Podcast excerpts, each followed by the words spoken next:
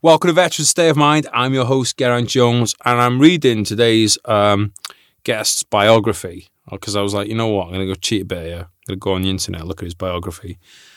And it's long, so I'm going to pick a few parts out. In fact, you know what? I'm just going to ad-lib. Uh, today's guest, awesome bloke, real kind of powerhouse of a human being, compassionate human being too, though. Um, a United States Marine Corps veteran, you know we love the Marines on this show, uh, an entrepreneur, um, very well-travelled man, very well-versed man, very well-read man. Uh, his name is David Wood, and um, really enjoyed today's conversation. We go all over the place from talking about religion, Um, situation with China, um, situation with our own governments, uh, military. I just we're all, we're all over the place, but I really, really enjoyed the conversation and, and David's company, and I'm sure you will do too. Um, I just want to say a thank you as ever to our sponsors. Um, please, please do uh, support these companies, guys. They are veteran-owned, they are veteran-operated. They do support veterans. We couldn't do anything without them. Um, so check them out. Uh, you'll hear more about them. Uh, at some point in the show, I'm going to slip a little, uh, slip a little commercial in there somewhere. Um, and then at the end of the podcast, guys, if you could go and follow David, go and follow the sponsors. We really appreciate it. And um, please, as ever, if you enjoyed today's episode, please tell a mate. Please share it on social media. All right, guys, without further ado, ado, without further ado, please give a very warm welcome to Mister David Wood. Mate, welcome to the podcast. Appreciate you giving us your time today. How are you doing? Doing well, brother, in the good, safe, southern United States. So uh, it's, it's great to be back over here. United States two point oh. Exactly. You know what, man? Should we just should we just get straight into politics? Like, actually, I, I suppose we should give people a bit of background before we do it, because I'm really interested in talking about what's going on in the world today. And, I'm, and I know people are going to get a kick out of that, but I suppose we should introduce you to those who don't know you. Can you give us, like, the ten thousand foot view, and then we'll just talk a little bit about your background? Yeah, my name's David Johnson Wood. I'm originally a Tennessee native, born in Chattanooga, Tennessee. Uh, went in the Marines, ninety-nine, two thousand six. Went to University of Tennessee after that. Double majored philosophy, religious studies.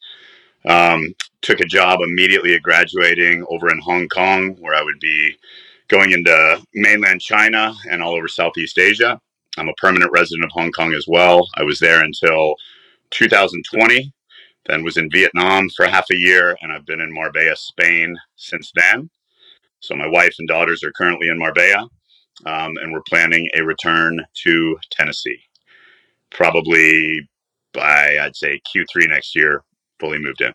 Is Tennessee going through um, the same kind of thing as you're getting with Texas at the moment, with like a drain of people from California, New York, all that? That's why I've got to wait until Q three. I've got to see what happens with the, uh, maybe even Q four. We've got to see what happens with the midterms and see if see if these progressive nuts can go back to their freaking cities and leave us alone and let the property prices go back to normal, because they're they're double right now. Wow. Yeah. Everybody in cities, U-Haul. If you track the the um, Penske and U-Haul trailers, I mean, it's Knoxville, Tennessee, Austin. Those are the hubs. We're getting more people than Nashville right now. And this was already happening before the um, new presidency and everything, right? There was already people, a lot of people moving to Austin, Nashville, that kind of thing. Yeah, it's state tax. There's no state tax in Tennessee.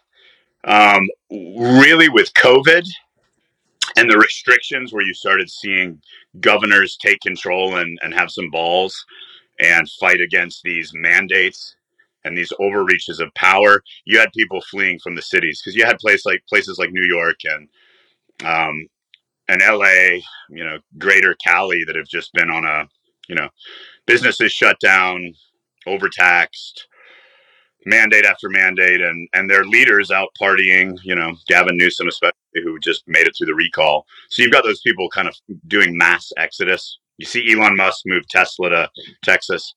Yeah. Like when the...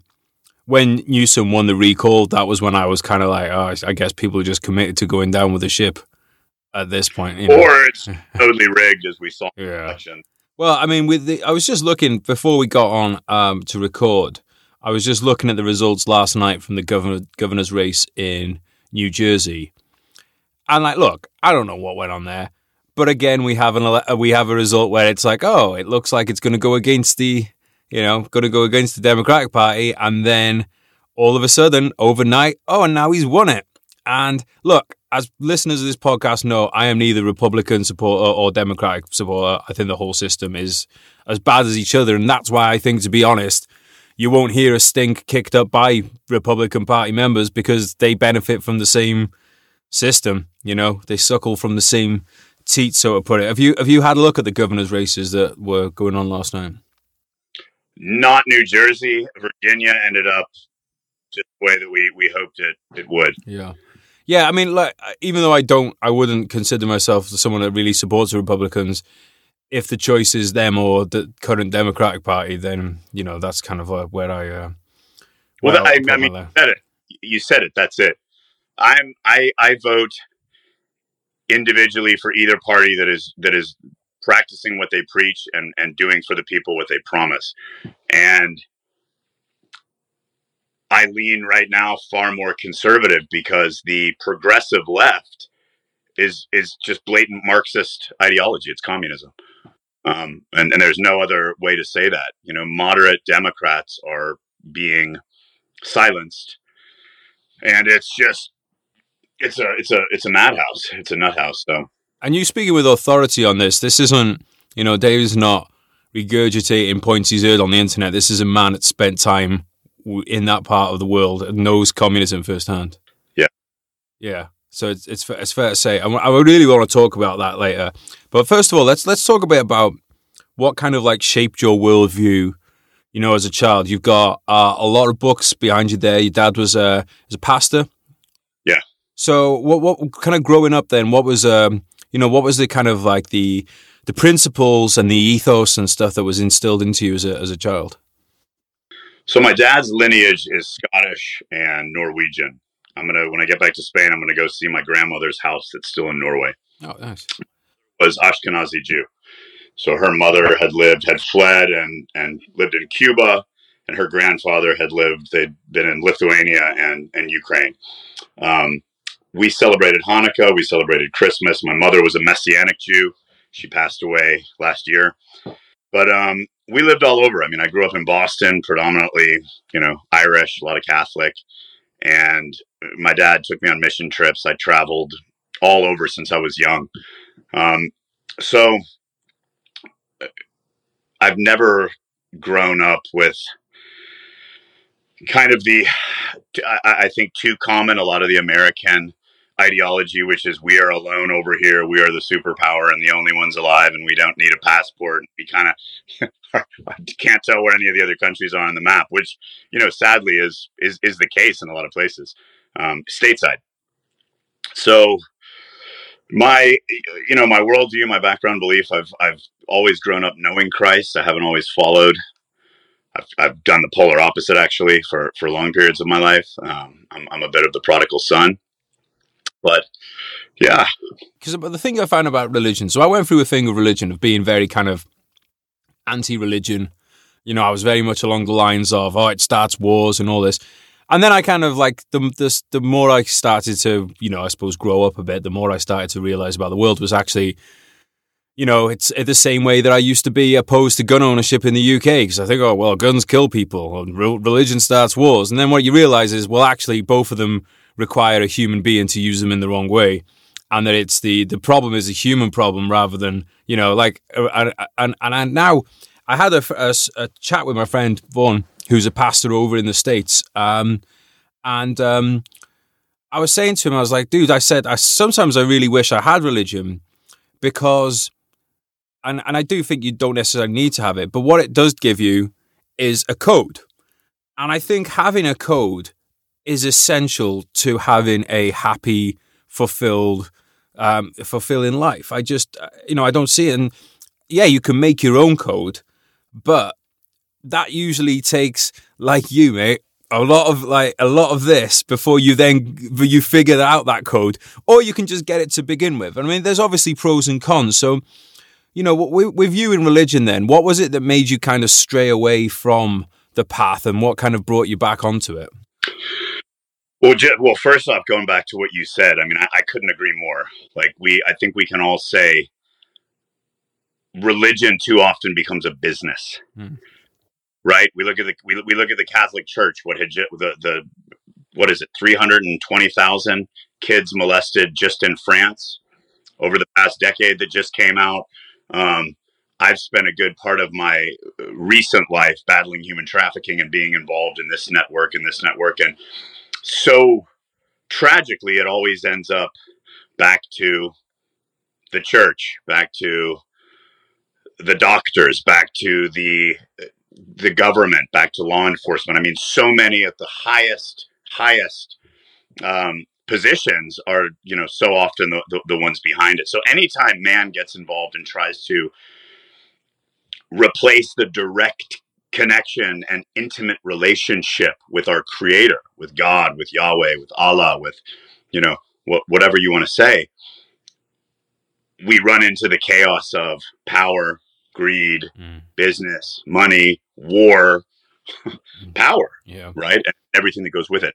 So uh, for me, it took understanding how to build and grow in that intimate relationship with God, and to understand that the church is community. It's the body of Christ. This is a place that I go to worship. But it's like, you don't go to the gym one time a week to do full body and then say, I'm an athlete.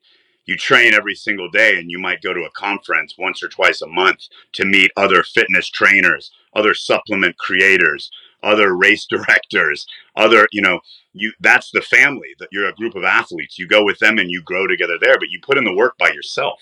You know, you can have a pastor that you love to follow, or a, a, a priest or a rabbi or a um, imam that you love to listen to, a monk. Um, but you're the one that has to put in the work. You know, if, if we, if we have a child come and grab us in the street, and we, we turn around and we don't know who this kid is, and it says, I'm hungry, you know, give me money, give me this. You and I are good guys. I, I, I think we are. Mm-hmm. I hope I am. I'd hope that I give them the change that I had in my pocket, and I might, depending on how filthy they are and what I'm wearing, pick them up and, and take them to any place that I could, could get them safe. But normally, and you know, you've been to Pakistan, India, where streets are mobbed and whatnot. The usual thing is, I don't know this person. I don't know what they're going for. They might be a pickpocket, just mm-hmm. kind of scrap off and, and scrap off. If it's our child, if it's my little son, my little daughters, my little twins, I love them. I know them. I raised them. They're mine. They could ask me for anything and I would give it to them. Before I had that intimate relationship with God, with Christ, with the Holy Spirit, I was just this kid tagging and pulling and asking him for things when my ship was sinking and the shit hit the fan. Mm. And you know, it's uh, that's the the best way I know how to describe the growing in the word for formation, for transformation. You know, so we call it sanctification. The atonement is is the crucifixion, the resurrection, the cost.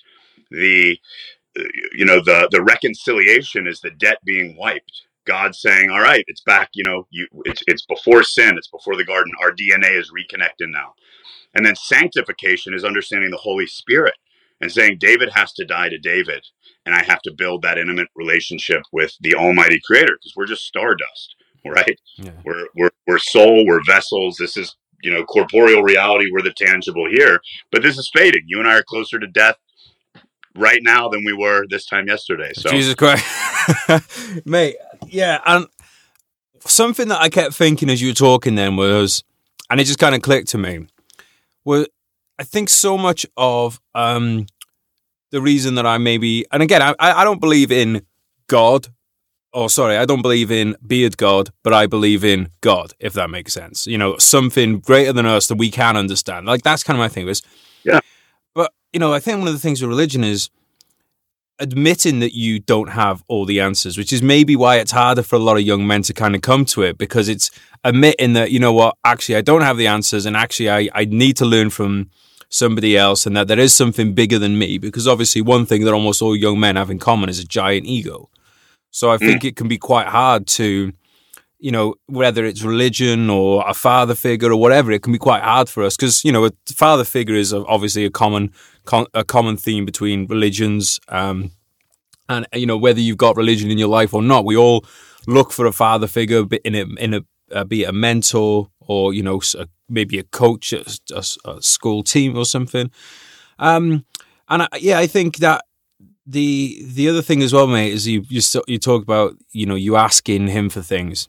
And I was just thinking about when we were in Afghanistan, all of a sudden, everyone's religious, you know, wait, wait, and, and I think it's very easy for people in the West. Um, you know, I'm a big fan of Ricky Gervais, and I, but I always think to him, you've like, okay, I know he came from a reasonably poor U K family, but a poor U K family is royalty in most of the world. Right. So it's like, you've never worried about someone coming in, raping your mum in front of you and then murdering her. You've never worried about starving. You've never worried about this. And I thought you probably wouldn't be as much of an, you probably wouldn't be as certain on this atheism stuff if you had. And I think one of the problems with atheism is it, like, look, because like, look, mate, I'll put my hands up and say I could be very wrong in all of my beliefs. But the atheism thing is you're kind of putting your hands up and saying, I'm certain in my beliefs. And I just think that that brings us back to ego. It, to say that, oh, there is, there can definitely be no God because it's not proven by science, blah, blah, blah. That to me is just the pinnacle of, you know, just an ego, like a, an egotistic position on it. I'm waffling a bit here, mate, because I'm just thinking off uh, the top of my head, but. I, I love it. I love it. I mean, there's, it's, it's hard. I always can appreciate an agnostic that says, I don't know. Mm-hmm.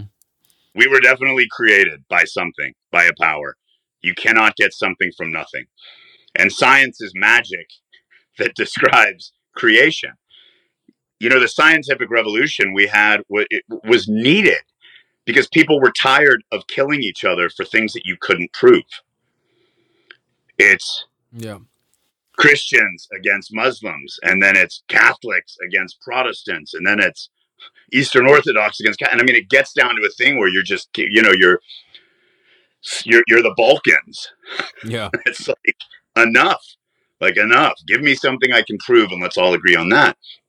And I mean, that gets us into where I think you and I really started chatting on Instagram over the C word. Well, the two C words, no. you know, COVID and climate change, where we're in this conundrum of atheists using religion. You using science to be their new religion. Mm-hmm. And the hierarchy is there. The cult is there. You know, you can argue with some fundamentalist b- fire and brimstone Baptists, which will say, if you're gay, you're going to hell. If you've had an abortion, you're going to hell. You can't drink. You can't dance. Where, you know, and the, and the earth is six thousand years old, where you're like, I'm going to go hang with the atheists over here. Like, whoa, whoa, yeah. whoa, whoa, whoa. Um, And those people are going to cancel you. They're going to say, no, you're gay. You've had an abortion. You've done this. No, no, no. You're canceled. You're canceled. And you can't talk to them. You can't reason with them. It's a thing where you just have to say, man, I love you. I don't, you know, I, you you drank the Kool-Aid. You, you're interpreting things wrong. Like you, the first the first human being that saw Christ resurrected was a woman who used to be a whore. Like that's Christ. Mm. That's that's who that's who saved us all. Um, and that's what's coming out of the, well, let's just say communist, Marxist, progressive left globally right now. It's if you disagree with us, if you're a scientist that goes against the narrative, if you say intervictim works, if you go against mask mandates, if you go against this, we're not going to argue with you. You've gone against the hierarchy. You've gone against the religion. You're a heretic and you're canceled. You might as well be burned at the stake. We're going to cancel you. We're going to silence you. And just as the fire and brimstone, you know, far, far right Southern Baptists would, you know, would, would cancel you and you would say they would call you a heretic. It's the same with the new religion of science in that community. I was canceled. I, I, they, they, right when I moved to Spain in mid twenty twenty, after t- putting all, you know, stuff, scientific data, not conspiracy theory stuff, mm. just basic, you know, Harvard links on masks and the oh, and, and drama, you know, not anything, not anything scary, um, was, was completely disabled. Right when I hit a certain area demographic, one of Facebook's little fact checkers in socialist Spain said, you're canked. They didn't say you're in the little timeout or anything. They said, you're disabled. If you want to have your data, your pictures, everything you put in here, give us a three D, like a full scan of your face. Mm. And I reached out to my C M O, who was uh, with uh, agencies in the U K with the M's, And he's like, dude, don't do that. Lose your data. Like, yeah, disconnect. Don't give them anything they can use to, you know, superimpose your face and later on. But I mean, that's, that, that was kind of my wake up, and, and I'm nobody, you know, and for me to get canceled and, and tanked like that. And this was just for sharing stuff on masks. Um, I had said when B L M really started getting big, and I, I, I was really interested, you know, have blacks had it tough in America? Of course. Have they, has it been horrible for them? Of course. No one is saying that it hasn't been. Um, but to say only this demographic matters right now, and then to look into the, I just look at the leaders. It's who's leading this. Mm-hmm. Okay. Here, here, here's two, here's two gals that say on video, we are trained Marxists. I, I'm like, all right, look no further. So I was sharing links to that, and, and it, you know, magically enough, when I got to uh, got to Spain, I got I got completely canceled. So, you know, going back to atheism, going back to being canceled, if you can't prove it, it's, you know, there's no argument. It, it's I, I think that's where we are right now with the um, with the religion of science. And like you said, mate, like what's worrying about it to me is, I can understand, you know, they want to silence political opposition at the top and things, but it's the, when they're silencing Joanne with ten followers on Facebook and stuff, that's when I'm thinking like, well, this is really different. You know, this is different. And, it, and by different, I mean, it's different in the recent history of the West. It's not very different when you consider what's been going on in the rest of the world and a lot of other places. But th- let's stick on this religious thing for a moment, mate, because this, I, I find this fascinating. We've had really clear skies here the last few days. So when I finish working out in the evening, I'll look up the stars and my head just starts to throb, basically. So we can talk a little bit about that. But I do believe that there is something inside us all that requires quote-unquote religion. Um, you know, so an atheist who is absolutely certain in their convictions that there is no religion, that kind of becomes their de facto religion. We've seen it with, with wokeism. You know, that that is a religion. And and it makes total sense, because all of us need purpose in life. I think one of the things, any veteran listening to this, they hear us banging on every episode, you got to find purpose, you got to find purpose, you got to find purpose. And it's very hard to find purpose unless you have a framework to attach it onto. Um, so that framework might be, I've got to do, for some people, for the glory of God, you know, and for other people, it's going to be, I've got to do it for my family. Or but you, there has to be, you know, a, a purpose in there. And obviously there's a lot of overlap between these things. But, um, you know, the the difference with a lot of these things, and you, you said it yourself, is if it if it is a, um, if it's a, something that can't be questioned, then it's not just a religion at that point, but it's a very kind of dangerous one, because anybody outside of that then becomes an enemy and a threat to your religion. Now, It matters. No, it matters nothing to me that you are religious, um, a, a religious Christian, and that I um, am just basically what I would say a big question mark. You know, that matters. That doesn't matter to either one of us, because neither one of us considers the other one a threat. Right. But when you have someone, it's like, if anybody doesn't agree, and I can ask you questions about it, and I can go, oh, well, I can see that. Well, I disagree with that. You know, and then we can ad- agree to disagree. But there's this Marxist kind of ideologies and everything, which is what it is. And with this big slap, like big slap on the top of it of um, this kind of re- religion, it makes for a really, really dangerous combination. And I, do, I don't think that people like, so my, my brother, for instance, I would say is mildly woke. He's been quite woke in his time. It depends who he's dating at the time, to be quite honest. And I mean, hey, I'll put it out. I went vegan for a while because of a woman. So I'm not going to, I'm not holding that against any young man. Yeah. But, you know, I, I don't think that people really think through where these things are going. So if you are somebody who, you know, you're a young person right now, let's say at university, you, of course you want to make um, lives better for other people. Of course black lives matter. Of course trans lives matter. All of this stuff, you know, sounds great, and it is great, and it, but it doesn't need to just exist in that wokeism kind of sphere. But I don't think any of them understand this, you know, the the, the basically the long-term consequences of this kind of thinking. Is that deliberate? Are we deliberately not teaching people where this stuff goes? You know, so... Like what I, I guess what I'm asking is like, what is the kind of the the education? we're banning books that show where it goes. Anything that compels against the left narrative right now is white supremacy, racist, male patriarch propaganda to, to the T. I mean, look at Trump. Look at this guy.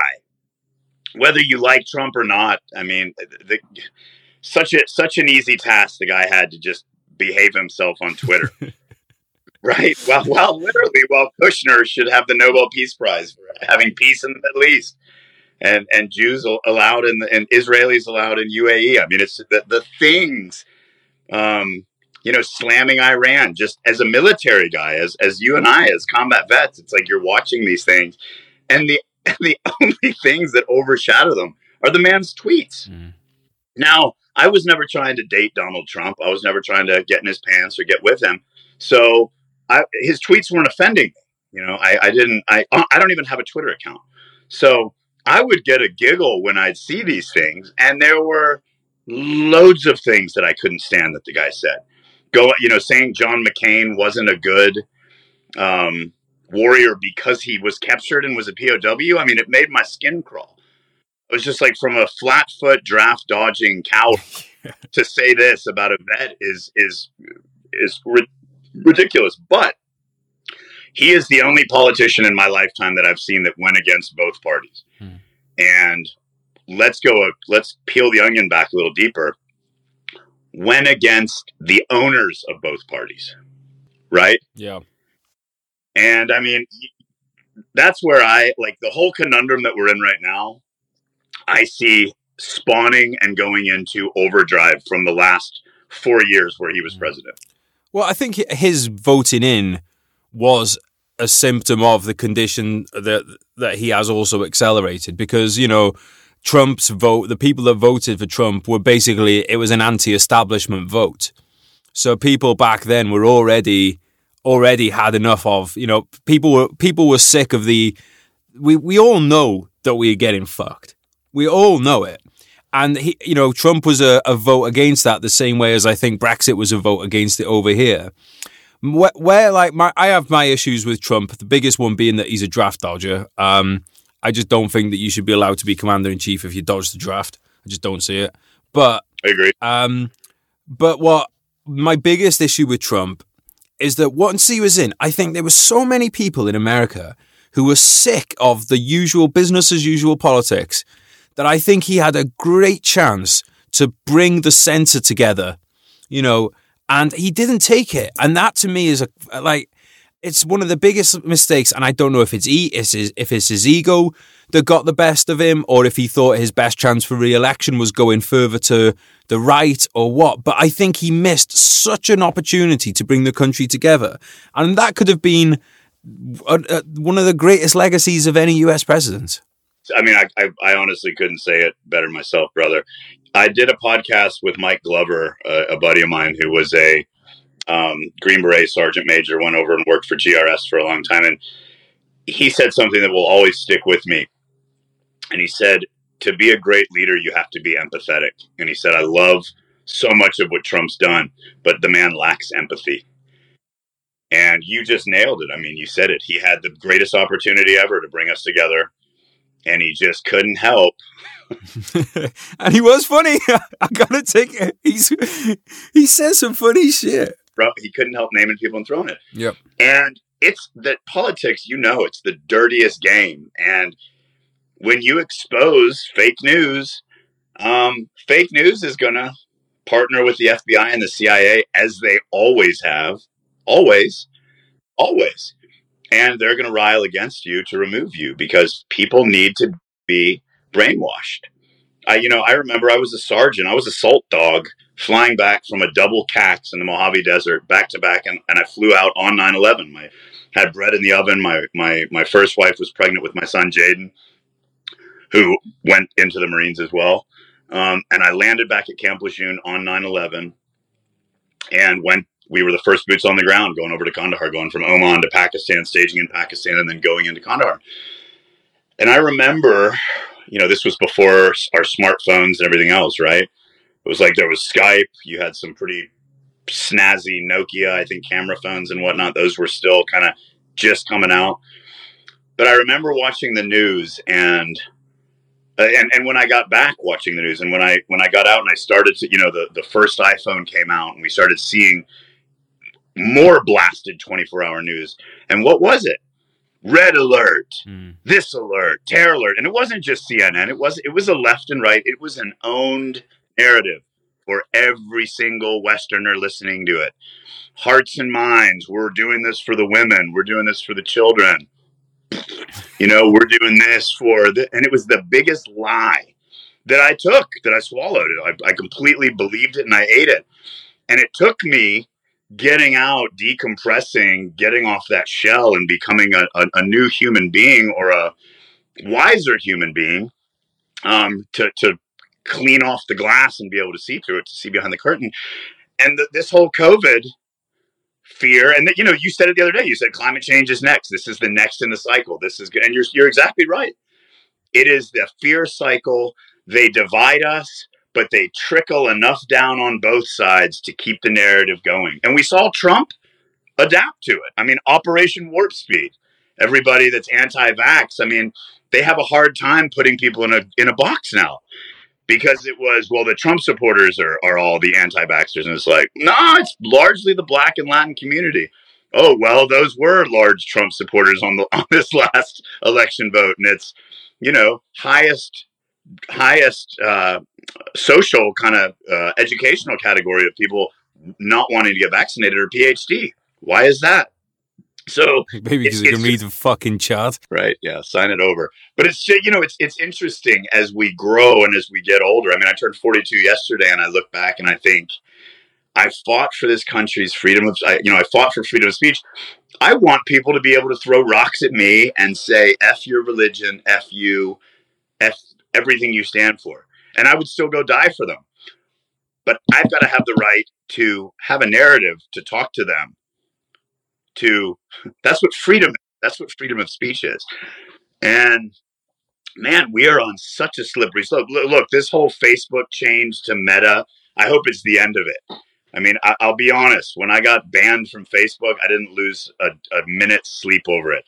I got to stop arguing with people that I'll never meet that had way too much of my time and attention in freaking comments. I mean, but they need to know, mate. They need to know they're wrong. They need to know now. This is me and, and my picture. Yeah. Yeah. Um, mate, it's, it's, you know what's funny, mate? If it hadn't have been an election year in twenty twenty, no one would be talking about COVID right now. No one. one hundred percent. It would have been the same as it was with SARS, with everything else. It would have been a thing, but it wouldn't have become the thing. You needed mail-in votes. Yeah, uh, well, and you know what? Like they, but also they just needed something that they could hammer him for on his handling. Um, and that's why, if you look at um, some something really interesting that listeners can do if they want, is to look at, if you go and look at the number of Black Lives Matter stories that run in the press every year. Every year, there's a giant, every election year, there's a giant spike in Black Lives Matter stories. Right. Um, it's so fucking obvious what it's all about. And th- when they started, when there was the combination of Trump and Black Lives Matter last year, and if you need any proof that it's all like a media thing, it's, oh, well, no, no, no, no. Black Lives Matter protests are okay. COVID doesn't spread at those. All right, Trump rallies. Look at these evil people getting together. And again, I'm not a, tra- a fan of Trump, but I'm just pointing out the blatant hypocrisy that was there. Right. Um, I, I honestly think that the the media, the traditional media, the corporate media, I think is a bigger threat to America than any terrorist group you can think of. Hear, hear. Amen. It, it, what they're doing, mate, on a daily basis, dividing people, making people live in fear. Um, I forget the number now, so I'm not going to try and cite the number, but the number of people who have had bad reactions with COVID because they are suffering from com- some kind of stress-related um, disease, um, which is really not surprising when you think about it, because you know, one of the things about being healthy is you've got to, like, fit body, fit mind, basically.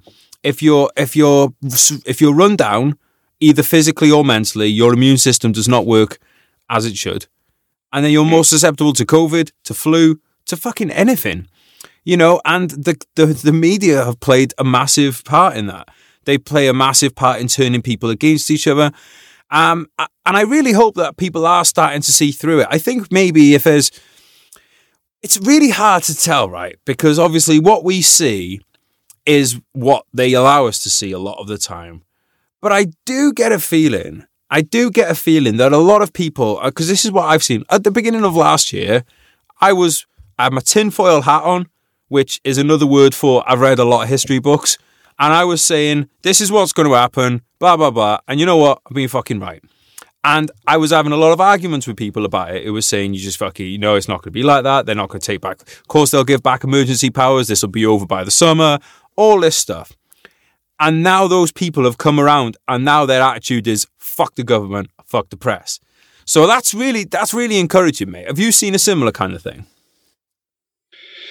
I have. It's been, I mean, honestly, I just brought all of our manufacturing from my company back to the States. Um, I had, being in Spain, being in Hong Kong for so long, I would look back and I I would see America as so many people see it. It hit me all over again just how massive states are. So what's going on in Tennessee, people aren't wearing masks. People, if you want to get vaccinated, get vaccinated. That's great. More power to you. If you want to wear a mask, wear a mask. Um, but it's it's business as usual. Um, I was in San Diego and I was going to bars to kind of trigger people. to be, you know, I, I, I, don't, I don't drink or, or party, but I was going to bars. I'm a freaking, I'm a foodie from hell. And it's all tacos out there. It's it's like the, the the hierarchy of who can make the best, you know, Mexican food. When I love Mexican food, I couldn't find one Biden supporter. This is in California. I couldn't find anyone that was pro-vaccine mandates for everyone. And I mean, I was looking. I was planting seeds, and it was an open dialogue. I couldn't believe, and it was nothing that the media is showing. So. That, I mean, from like I say, commie Cali, I couldn't find a communist in Cali. You go to the campus, that's where the poison is. And if you went to the campus here, Knoxville, Tennessee, the the the the Vols, I am sure in all of the humanities departments, you are going to find Marxist ideology, one hundred percent. So it's it's just interesting. You know, my dad was a corpsman in Vietnam, came back, went to school, and he said they used to laugh at the students that were these diehard Marxists. And they just said, oh my God, you know, what's going to happen to these tools? Well, they're the deans. They're the, they're the ones who stayed in, you know, if you can't do teach. Um, and they're the ones influencing the hearts and minds. They're the ones who bread and buttered the young C I A, F B I politician. I mean, it's, um, the reason your dad was laughing at him is because he'd seen what communism really was, right? Yeah, it's just it, we're Americans. Like it's the farthest thing away from our, our, our core beliefs. I mean, we are a country based off freedom, freedom of speech, the right to bear arms. Most importantly, the right to protect yourself from a government overreach at any time, at any case. I mean, that's that's the biggest thing. It's it's that's why we have the right to bear arms. It's and, and it's you know it's it's happened in Athens, Tennessee, close to where we're from. I mean, it's there. There's you can offline uh, research government overthrow by good old boys with guns. I mean, this is this is recent history. Um, so he just laughed at, at the idea of a kind of the perfect utopian, you know, dream of communism where everybody loves everybody. It's, you know, utilitarianism. It's we're going to all share our apples and, and, and care when. That's not how it works in communism. that's, that's not how it, it works on paper. It looks freaking awesome. Workers of the world unite. But the the at, at the end of the day, those in power will stay in power. They will have the guns. They will. Ha- I mean, it's like look at look at the Hindu religion. Like it's it's beautiful, brilliant reincarnation. The Upanishads, the Rig Veda, oldest written text we have. But how brilliant is the caste system? You've got kind of the, the elite, the Brahmin priests, and it's not the businessmen that are right under them. It's the military. It's the warriors. Then you have the merchants. Then you have the workers that pay everyone. And then you've got the untouchables. mate, one of the things people say to me is they go, well, why would politicians and stuff want to bring in this stuff that's not going to benefit them? I said, it fucking will benefit them. You see a hungry politician in Russia, or like in Soviet Russia or in North Korea or any of these places, they'll be they'll be just fine. Yeah. They'll, they'll be fine.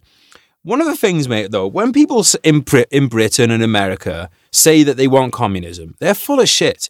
Because, like, right now, I want to live somewhere which has more sun, has college football, it has N F L, and it has American women. So guess what? I want to move to America. I don't expect Britain to turn into America. So these people that live in Britain, America, say you want communism. No, if you actually wanted communism, you would get on a fucking flight tomorrow and you would go and live in a communist country. You know, like it's, you could go and do it. So anyone that's saying that they want that, they don't want that at all. Right. You know, they just don't want to fucking, they just don't want to work as hard as people that are working hard. That's just, that's basically all it comes down to.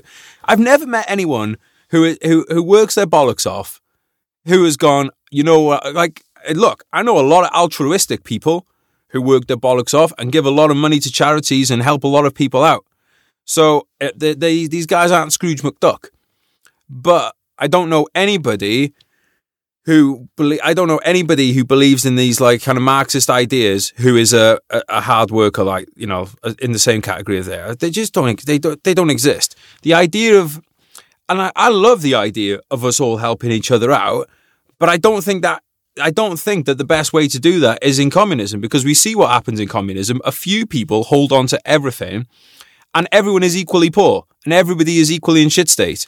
Whereas I think when you enable people to make money, when you enable people to innovate, when you now enable people to climb, not some of those people are going to be really tight. It's true. But there's going to be a whole lot of people in there who are going to employ other people, who are going to make humanity better through innovation, who are going to give money back, either one through tax, which I'm not really a massive fan of the old tax, but, you know, at the end of the day, if it's going to a good place, I don't... I want to just say this about tax, actually, for people listening, because I know people think I'm probably a bit stingy on the tax. It's not that I have a problem with that money going elsewhere. It's that the government wastes it. It's the fact that that money then gets wasted, which is which bothers me. I would rather give that money to something where I know that it's going to actually get spent. Um, how do states, because people probably listened earlier, you said like Tennessee doesn't have an income income tax, right? A state income tax. A federal tax. You just, you don't have a... a state tax. Some states do have their uh, a high tax, high property tax, but you you've got your federal tax. In America, you can't escape tax, period. I hadn't lived in the States in fourteen years. I've got to go see the I R S next week. Um, I have never not had to pay tax whilst living abroad. Uh, you are death and taxes, and if you want to keep your American passport, I pay taxes to Hong Kong when I lived in Hong Kong and to the U S, Spain and to the U S. Uh, the only way out of that is to get permanent residency in Gibraltar, drop the U S citizenship, and then pay a flat thirty thousand euro global tax, which I was considering doing until this last trip over here where we moved all of our manufacturing back here. And I saw what a uh, what an opportunity it was to move back and to bring jobs back to the States and whatnot. So let's talk a bit, bit, bit more about your um, military career and then talk about your business, mate. Because you joined pre nine eleven. A lot of the guests we have on a post now. Actually, before we get into that, what have you got on your wrist there? Oh, the the U K and the... Is that a Zulu Alpha strap? Yeah, yeah, yeah. That's the my my brother's uh, Marsoc Raiders have this company, Sangin, and that's one of the straps that they that they give with us. Yeah. So the Zulu Alpha straps. This is a totally organic. They are one of the podcast sponsors. Oh, no kidding. Yes. Okay. Uh, right. So there you go, guys. We have live un- This is totally unplanned. We have a Zulu Alpha strap. So as you can see, only on the wrists of the most distinguished and successful gentleman. Now, it looked really good, mate. It's got the Sangin, Sangin watch on there. Yeah, beautiful. Beautiful. There you go, guys. See? Right, Zulu Alpha straps. More money for me, please. Capitalism, you know what we do. This is not communist show. Guys, please lend me your ears for a moment. Remember, no sponsors, no podcast. Right, today, something a little different. I brought in with me some of the protein peanut butter cups. I'm not going to lie. Don't really like sharing with food, but I did with Peter, our producer, because he does an awesome job here. Peter, verdict on the peanut butter cups from Combat Fuel, please. Oh. Oh, there you go. That says everything. Um, he is touching himself as we as we record because they were so delicious. Uh, I gotta say, Combat Fuel knocking it out of the park at the moment. Uh, peanut butter cups are delicious. The white chocolate. Um, I don't know if they've even got any more in stock, to be honest, because I might buy them out. The white chocolate um, whey. I don't usually use whey, but I made an exception for white chocolate. Mix that up with a few hundred millimeters. Take a scoop of that. Mix a few hundred millimeters with a nice bit of milk. Liquid gold. I'm telling you, absolutely gorgeous. And also, you've heard me talking about it with Joe. The clear whey, um, the flavors on that are just bonkers. It tastes fantastic. I don't know how they do it. Witchcraft, I tell you. Check them out at Combat Fuel, code V S O M. Get you some money off. Let them know that we sent you. Everyone is a winner. Um, please support them. They're a great company. Really cool guys. And make sure you check out the gym. Um, everything's linked up in the show notes. I uh, also want to say a massive thanks to Zulu Alpha Straps. We had Daz on the podcast recently. Um, good to good to have him on there. We're going to have him on for a, a full episode soon. A good chin wag amongst Welshmen.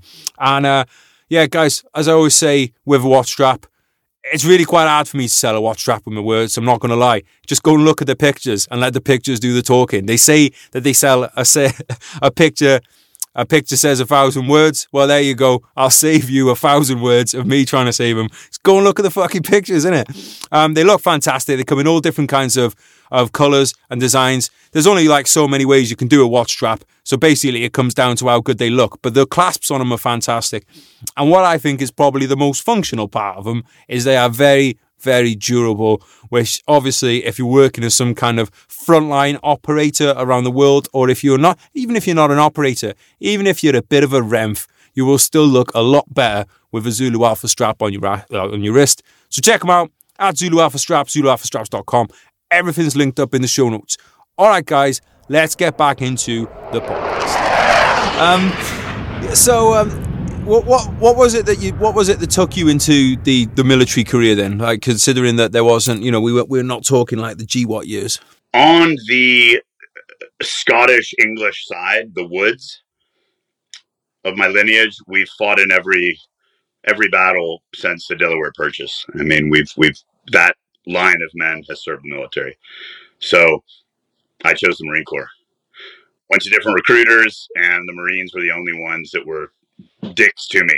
All the other ones wanted to cater me and tell me how smart I was and come in and you can do this and this, and the Marines were like, you're a fucking pussy, we don't promise you a rose garden, like, you've got to earn it. And I was like, all right, this is where I want to be. I went in um and I went to the M E P S in Q four nineteen ninety-eight and then started very beginning of January nineteen ninety-nine. Went to Parris Island, East Coast Marine, and went oh three eleven infantry, and then served as an infantryman, and then got selected for Shrig. Shrig is Surveillance Reconnaissance Intelligence Group. So I went and worked with Shrig, went to those schools, went to Intel School, Sensor Surveillance School, um, and then was a Shrig Intel Marine. Deployed in Panama, then two med floats, was in the Balkans for a bit, uh, did a lot of cross-training, um, North Africa, Israel, Egypt, and then, like I said earlier, was with the first boots on the ground after nine eleven. And then got stop-lost, got got extended. They cut my E A S, and I was part of that whole gaggle fuck of having your E A S and the decals on your windshield taken off and them extending you indefinitely to, to stay in. In the Marines, we call that getting the big green weenie. um, what was the what was the Balkans like when you were out there? And has that influenced your kind of way of thinking about what's going on in the world now? Um, it, it was a, it was a mess. I mean, it was what you would think of as an absolute shithole of not really borders and lines and this group fighting this group, but of absolute internal failure of kind of community against community and, and this against that. Um, it's the first time I got to see DevGrew. Um, they came in, honestly, as an American, I think Clinton handled that much better than Bush handled nine eleven. I mean, America wasn't front and center doing, you know, anything. It was a lot more black ops going in. It was, you guys were the lead of all of that. Um, we were air support And DevGrew went in and worked with y'all's hitters on the ground. And, you know, it wasn't a, uh, I don't think it's a, I, I, I don't think a lot of people in the States even know about it. To be frank. And I think that's the way as well. You can project power without being the power that everybody sees. And it makes it like, again, I think, and this is where I think, like, you know, you saying that you had a lot of experience, you know, traveling around, you know, with uh, missions and stuff like that. You know, I think a lot of people in America maybe think that people want America coming to their countries and stuff, where it's no, like people in other countries are just as proud of their na- national heritage as Americans are of theirs. So I would say it's like, it's like when you get like a cop showing up, you've got a married couple, they've been married for like fifteen years. You get a twenty-three-year-old cop turning up and he's like, starts to tell each other what to do. Because cops always be like, then they turn, they both turn on me. Yeah, because you've just gone in their house and you're telling them how it is. You don't know nothing about their history, what's gone on between the two of them, what's gone on that morning. You know, and it's the same with a nation. When you turn up, you know, like people have pride all around the world. People have pride. And, um, I, you know, the way to, to, The, the most successful military operations a lot of the time, obviously, you know, when we're talking total war and stuff, it's a bit different. But any war other than that, when it, you know, we're talking like full on total war, it works a lot better when you get either a neighboring country or locals and you get them as the front facing brand, like, you know, and then provide the air power, provide logistics, provide the special forces, yeah. um, but enable rather than occupy, because soon as that Soon as soon as people start to see something as occupying, profiteers come out. Oh yeah, of which of which I am one. um, but like you know, any Americans listening, like put yourself in the shoes of the people there. America is the one global superpower. So when you start, you know, like when you have an overt military presence on the ground, those people are probably thinking what's going on is the same as what's gone on through all of history, that is an empire coming to take a chunk out of their country. I mean, that's what people are going to think. Because unlike some Western countries, people in, in third world countries and stuff a lot of the time do know their history because they've been ruled over by one empire for the next. So when a bunch of white and brown and black troops from America turn up with American flags, they're probably like, oh, well, here's the next bunch of overlords. Yeah, exactly. Um, I think in my lifetime, I mean, I don't remember Reagan because I was just a kid. I didn't, I didn't know anything about politics. I hear he was great. He was an actor. Let's never forget. Clinton, aside from getting his, you know, his, his, uh, polishing all the time from whoever was closest to him near the overall, near the, near the Oval Office. Um, I think did a really good job. I think in, in terms of, um, everything, the military stuff, definitely, yeah, definitely. And like you said, just not getting into terrible debt is a good is a good way to do it. I, I think people really underestimate how much the, the Bush wars have fucked America. thirty trillion. Yeah, and, and it's insane. And but everything's a knock on. Everything is a knock on from from that from that war. Like we, you know, you don't have you don't have this leftist kind of um this these this real leftist kind of Marxist ideology in the Democratic Party now. That is a direct result from Trump, I think, and the re- result from and Trump is a direct result from um, people being pissed off at the establishment, which is basically the Bush years followed by the Obama years, all these fucking all these wars that most people didn't want, um, you know, st- spiraling debt, um, and it, you know it's all one thing knocked onto the other, and and I think sometimes you can't, you know, like Britain obviously at the end of the Second World War was a very different country to at the beginning of it, couldn't really be helped. But when you look at the Bush wars, you're like, well, yes, these were absolutely unnecessary, you know, unnecessary wars, um, which really were essentially premeditated. I'm not saying nine eleven was a conspiracy, but what I'm saying, the same as COVID, something real comes along and all of a sudden it's like, right, now we've got our pretext to put our plan into play. The fact that Saddam Hussein has no connection with Al-Qaeda and no connection with Osama bin Laden and no weapons of mass destruction. Well, that's just a detail. That's just a little detail, whatever. Um, you know, and I suppose some people think that these are things that... Missions for no alarms to be going off. Yes, exactly, mate. And look, like, do mistakes get made? Do our intelligence reports and stuff wrong? Yes. And some people say, oh, well, okay, well, we went in for bad reasons, whatever, but, you know, we that was the intelligence. No, it wasn't. It wasn't the intelligence. It was made up to get the war. Um, and I think people need to to understand that.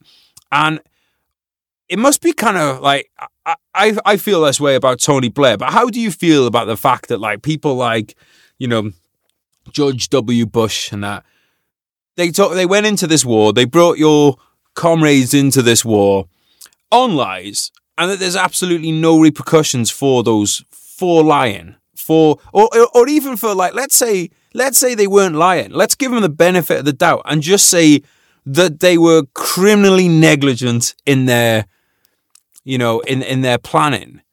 What, you know, how do you feel about that as an American, as a Marine? Oh, bro, we could go on forever about this. I mean, look, I'm one of these guys that the more I look into nine eleven, I mean, I watched the documentary Loose Change. I, I see no, no, I see zero proof of any plane debris at the Pentagon, period. Um, I see C C T V cameras that are all out except two. That, I mean, there's just... there's just too much ridiculousness around it. And let's go, I mean, let's go a generational step deeper and look who Bush's father was. I mean, he was the director of the C I A. And then the president. I mean, you have Americans always saying Putin shouldn't be in power because he was with the K G B. It's like, um, look, I mean, it, the deeper we look down into the into the rabbit hole, I think that absolute power absolutely corrupts. Mm-hmm. Um, I think we had agreements post-World War Two. I think America had every opportunity to embrace Russia when Russia was wide open and broke in. And out of arrogance and pride, um, we shamefully pushed away a, a country, that a nation that could have been a, a great ally and really helped um, make the world a better place. I think that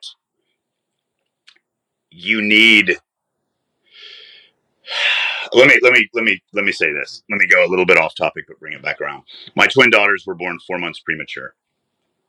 Absolute train wreck. They weighed, they weighed four hundred grams. They were in incubators for. Um, four months, heart surgeries, going through the back, eye surgeries, just every day the doctor's saying they might die. It was the darkest, hardest part of my life. Way harder than losing a friend in, in combat or to suicide or to drug addiction. All these things where we make our own choices, we sign up for what we sign up for, but you see pure innocence. The young uh, British, you know, British Chinese, Australian Chinese, Canadian Chinese, Hong Kong Chinese that were there, very attractive, very young, handsome, handsome doctors, uh, you know, male and female, young and beautiful nurses that were not getting paid shit, like in the West, like in the States. Mm-hmm. They are there every day fighting for the lives of the innocent, of these little, little kids waiting in the, waiting in the N I C U unit line where, you know, you're waiting for, it's, it's almost like the, the angel of death to come out every day and, and, you know, pull a couple in and, and basically tell them the bad news, your kids didn't make it.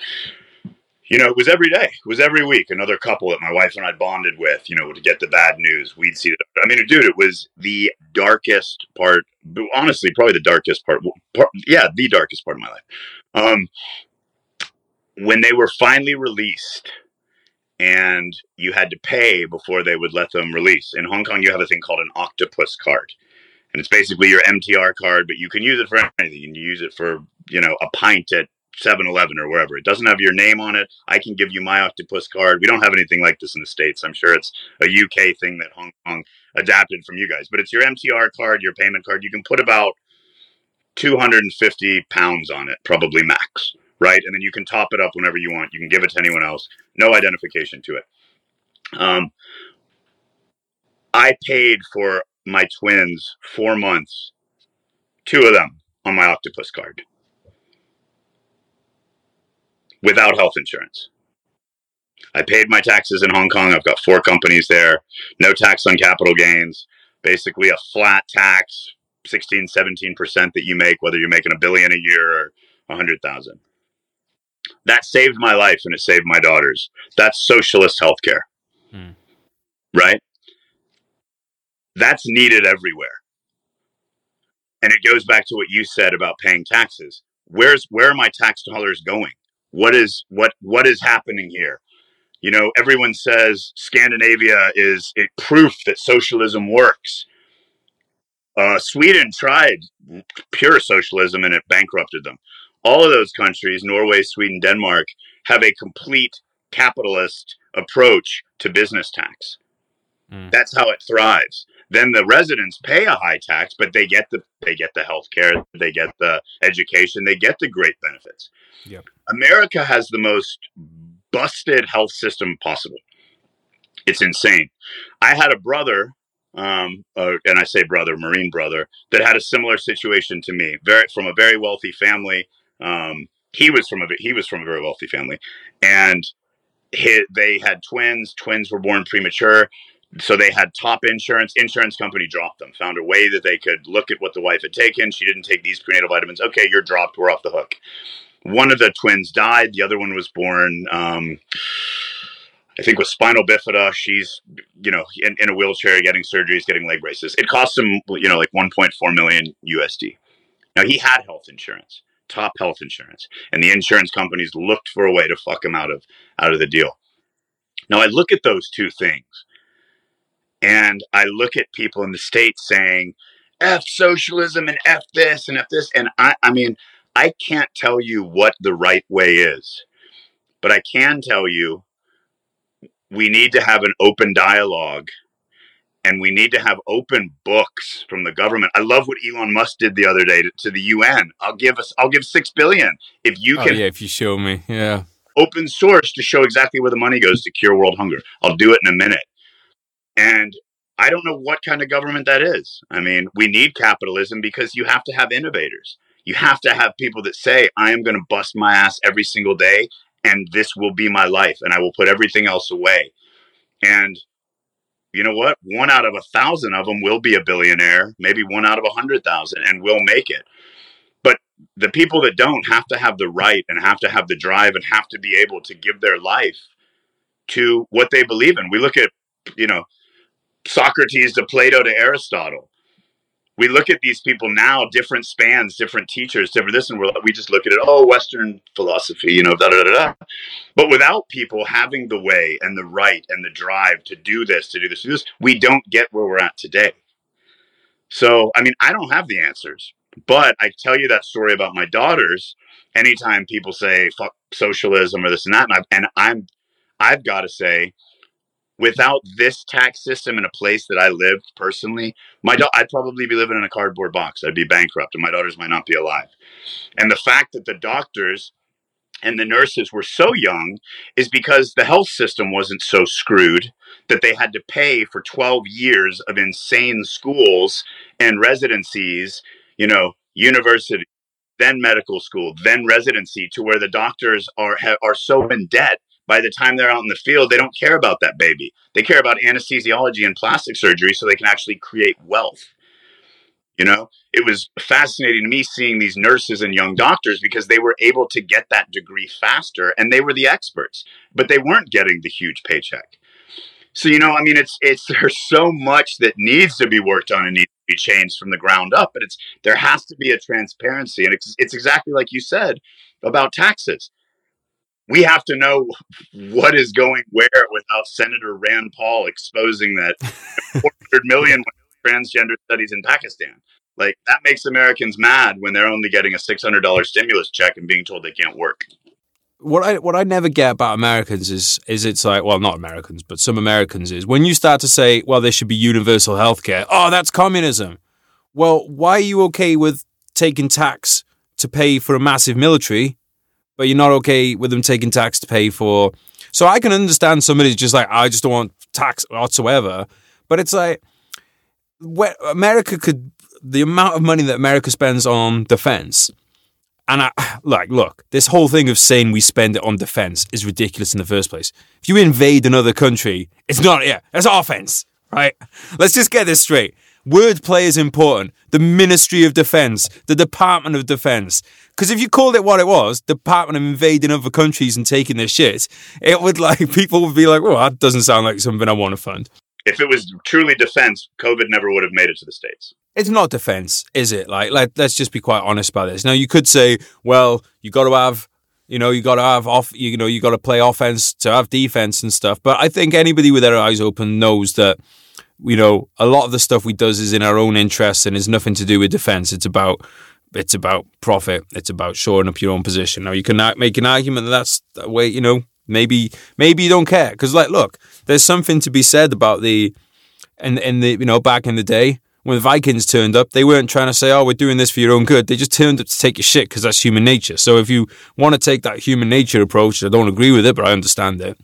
Um, interesting what you're saying though about, you know, when the Soviet Union collapsed, you know, that had been the boogeyman for what? thirty, forty, forty, going on fifty years. Oh, God, hang on, that was my maths. Yeah, going on fifty years. That had been the, the boogeyman.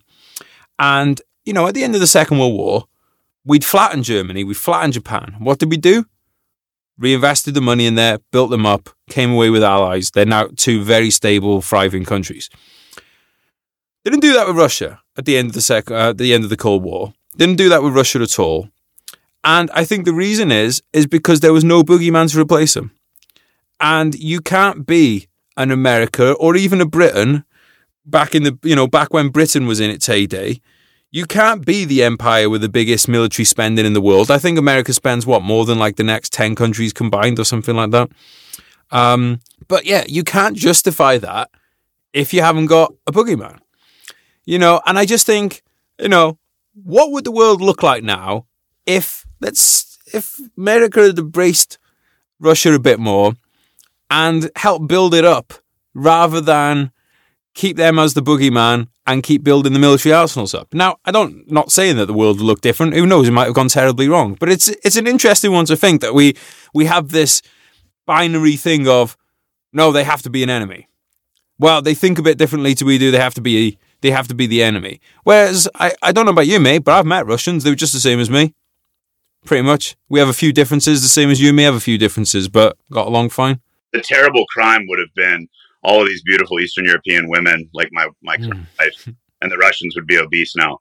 So it's probably... That would be a crime. It's That would be humanity. So, you know, thank God for, for that. Quick bite of protein bar. Take the edge off.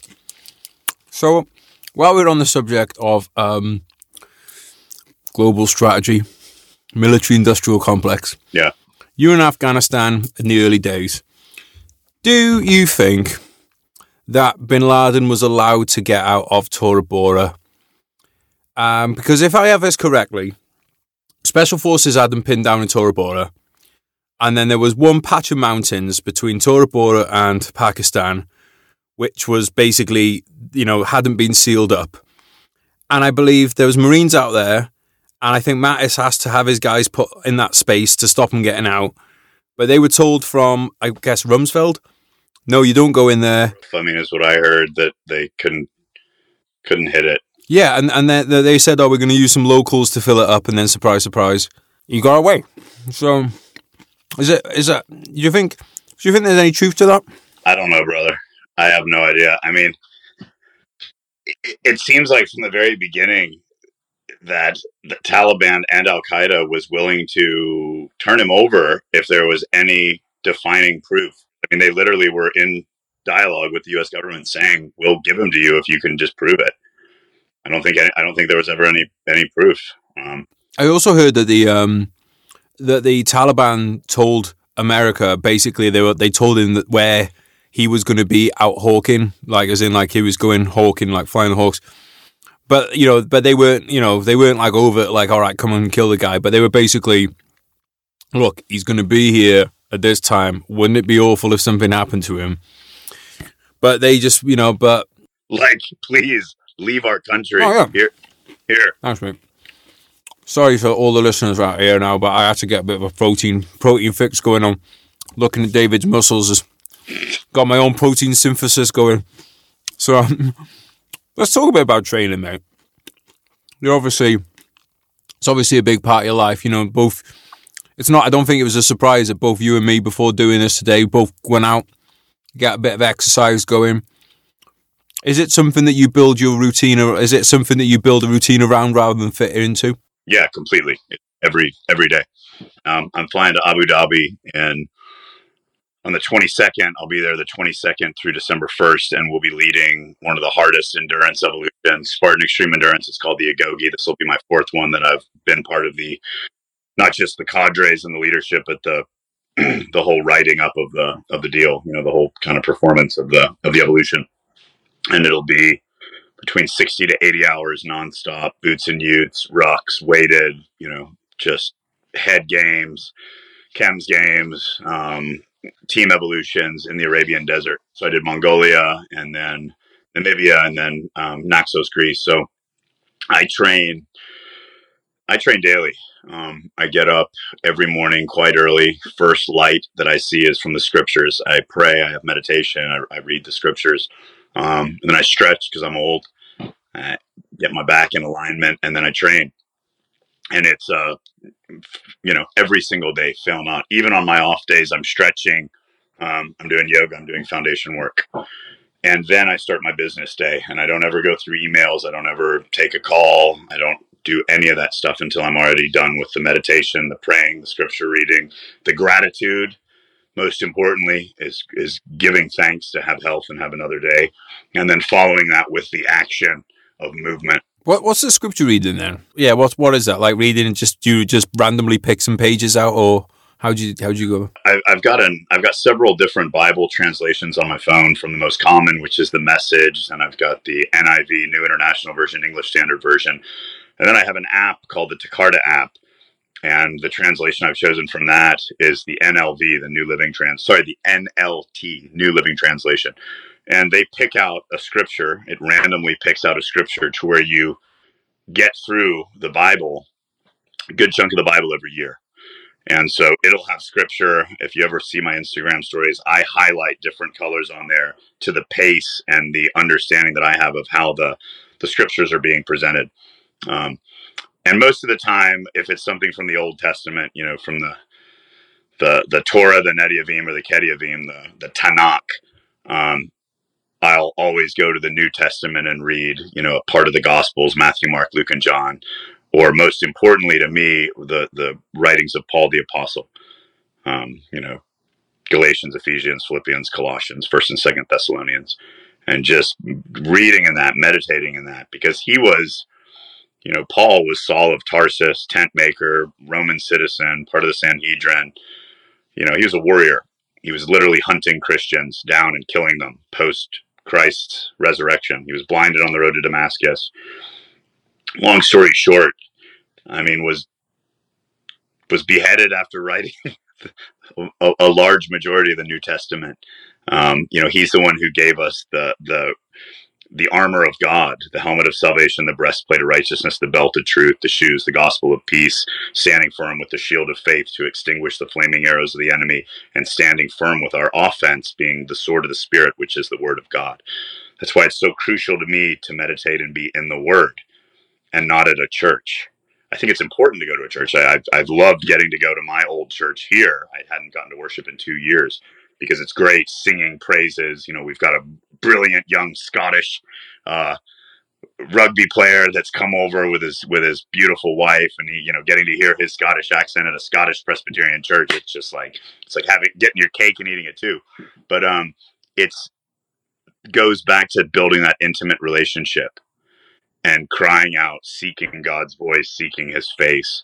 Really representing, you know, symbolically the gift of life. I sleep in the darkness. I don't sleep with a nightlight on anymore. Um, you know, and having that light be what, what the first light that I see, and getting it be reflecting, breathing, you know, g- giving thanks, giving praise to be alive.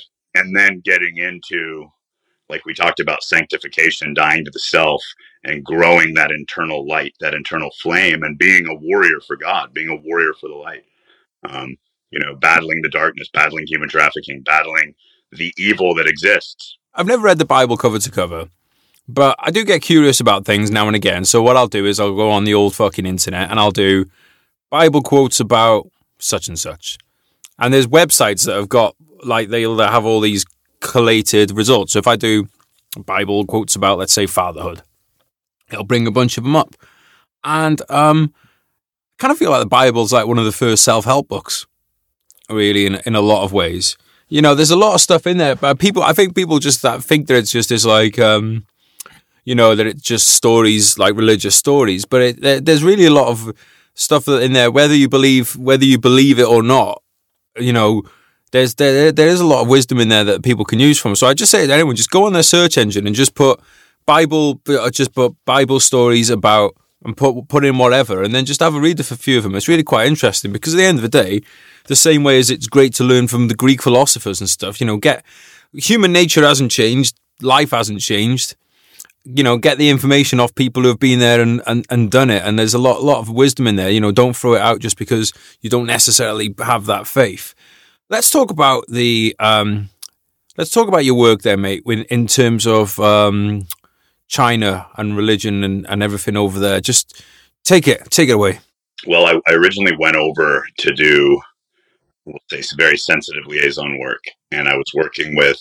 I was based in Hong Kong because, you know, until twenty nineteen, when everybody pissed off China, when the little liberal students said that they were oppressed and told the whole world that, that China was coming over and, and giving them the squeeze, which wasn't true at all. Um, all the Molotov cocktails, all the freaking firebombs, all the lasers, everything you saw on the news. I, I can send you later from this phone. We're talking on videos from under my flat, watching the whole thing go on. And it was a bunch of misguided students beating the hell out of their own brothers and sisters that were Hong Kong local police that had nothing to do with the Chinese government. Zero, zip, nada. When Trump, and, and I'll get back to the your your initial question, but just to, to say this, like Hong Kong was, I, I thought that I would die there. I thought that I'd live there for the rest of my life. I loved it. It was like Legoland, you know, no crime, super safe, amazing healthcare, so easy to do business, really expensive, mm. but worth it. You didn't need a car, you could get anywhere, clean, just, you know, white collar financial city. And all of that changed. COVID came in, Trump signed the trade agreement and then backed the protesters overnight. COVID, Wuhan, this, that, get Trump out of power, buy Dominion software voting machines through a Swiss company for four hundred million dollars. I mean, like, literally, I watched the domino just bop, bop, bop, bop, bop. So that's that's why we left. Um, but I originally went over there uh, late two thousand eight, early two thousand nine, and worked for several different N G Os and did had contacts. My initial trip was going to Beijing, Shanghai, Chengdu, and Guilin, and meeting underground Christian movement leaders that were building these rapidly growing um, illegal house churches, where I saw the real power of the Holy Spirit and fire and and and and God's work being done, you know, in His people that were that were risking their lives and, and sacrificing to get a Bible in their hands and be able to read and build that intimate relationship with God and understand that they're not just a product of a country and owned by this border and this land and government. They are something created by a creator in that creator's image. Um, and so I got to work basically because kind of my military background and what I had done in the, you know, Shrig community and small teams, small units, snooping and pooping uh, arena.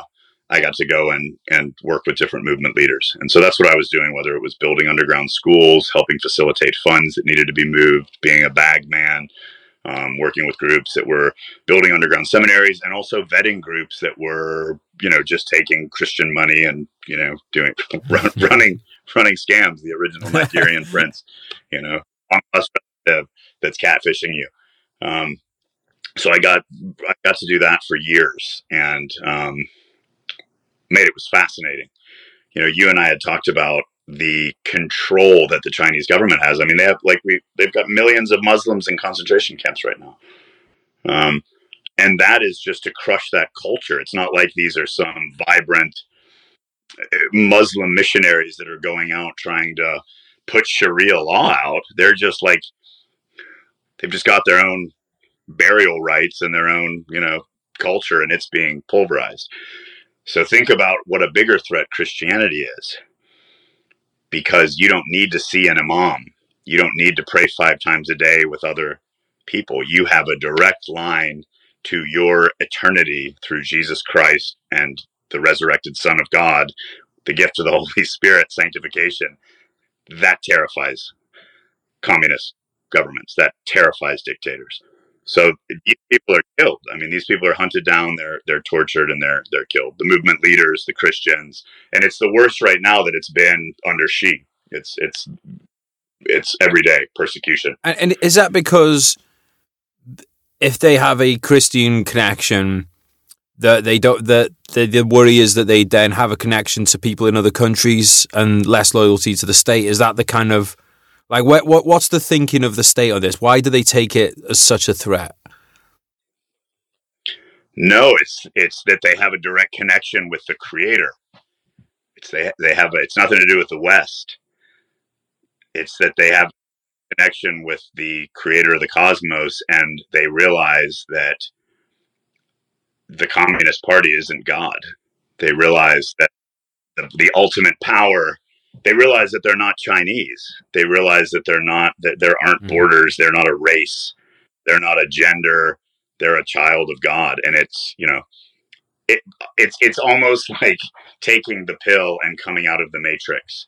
And uh, when someone who's lived under that kind of regime cries and understands that they're actually loved and that there was, you know, that they were created. So it's, it's, uh, It's a it's a huge threat to them. You know, Apple is working with the Chinese government to take to track anyone who's using the Bible apps that I was just talking with you about, and and erase them. So I, I don't want to overstate this, but essentially, Apple are complicit in a genocide. Yes. Well, so that's not overstating it. They are profiting. Yeah. So not even. Yeah. Jesus Christ. So they're not even. Yeah, it's just hor- horrible. I mean, it's one thing to, like, it's one thing to sell your product in countries where, you know, with with questionable human rights records, questionable, I'm saying, you know, quote unquote, um, but to actually aid, I think any, mate, I, I gotta be careful not to just go on a rant here. But think about it. Without China, Apple's done.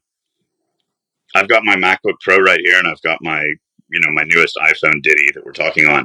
They're all made in Shenzhen. Like, everything's designed, developed in California and, and made in China. So Apple's looking at it like, we don't care about human rights. It's called, you know, they say that their wokeness would say it's cultural sensitivity.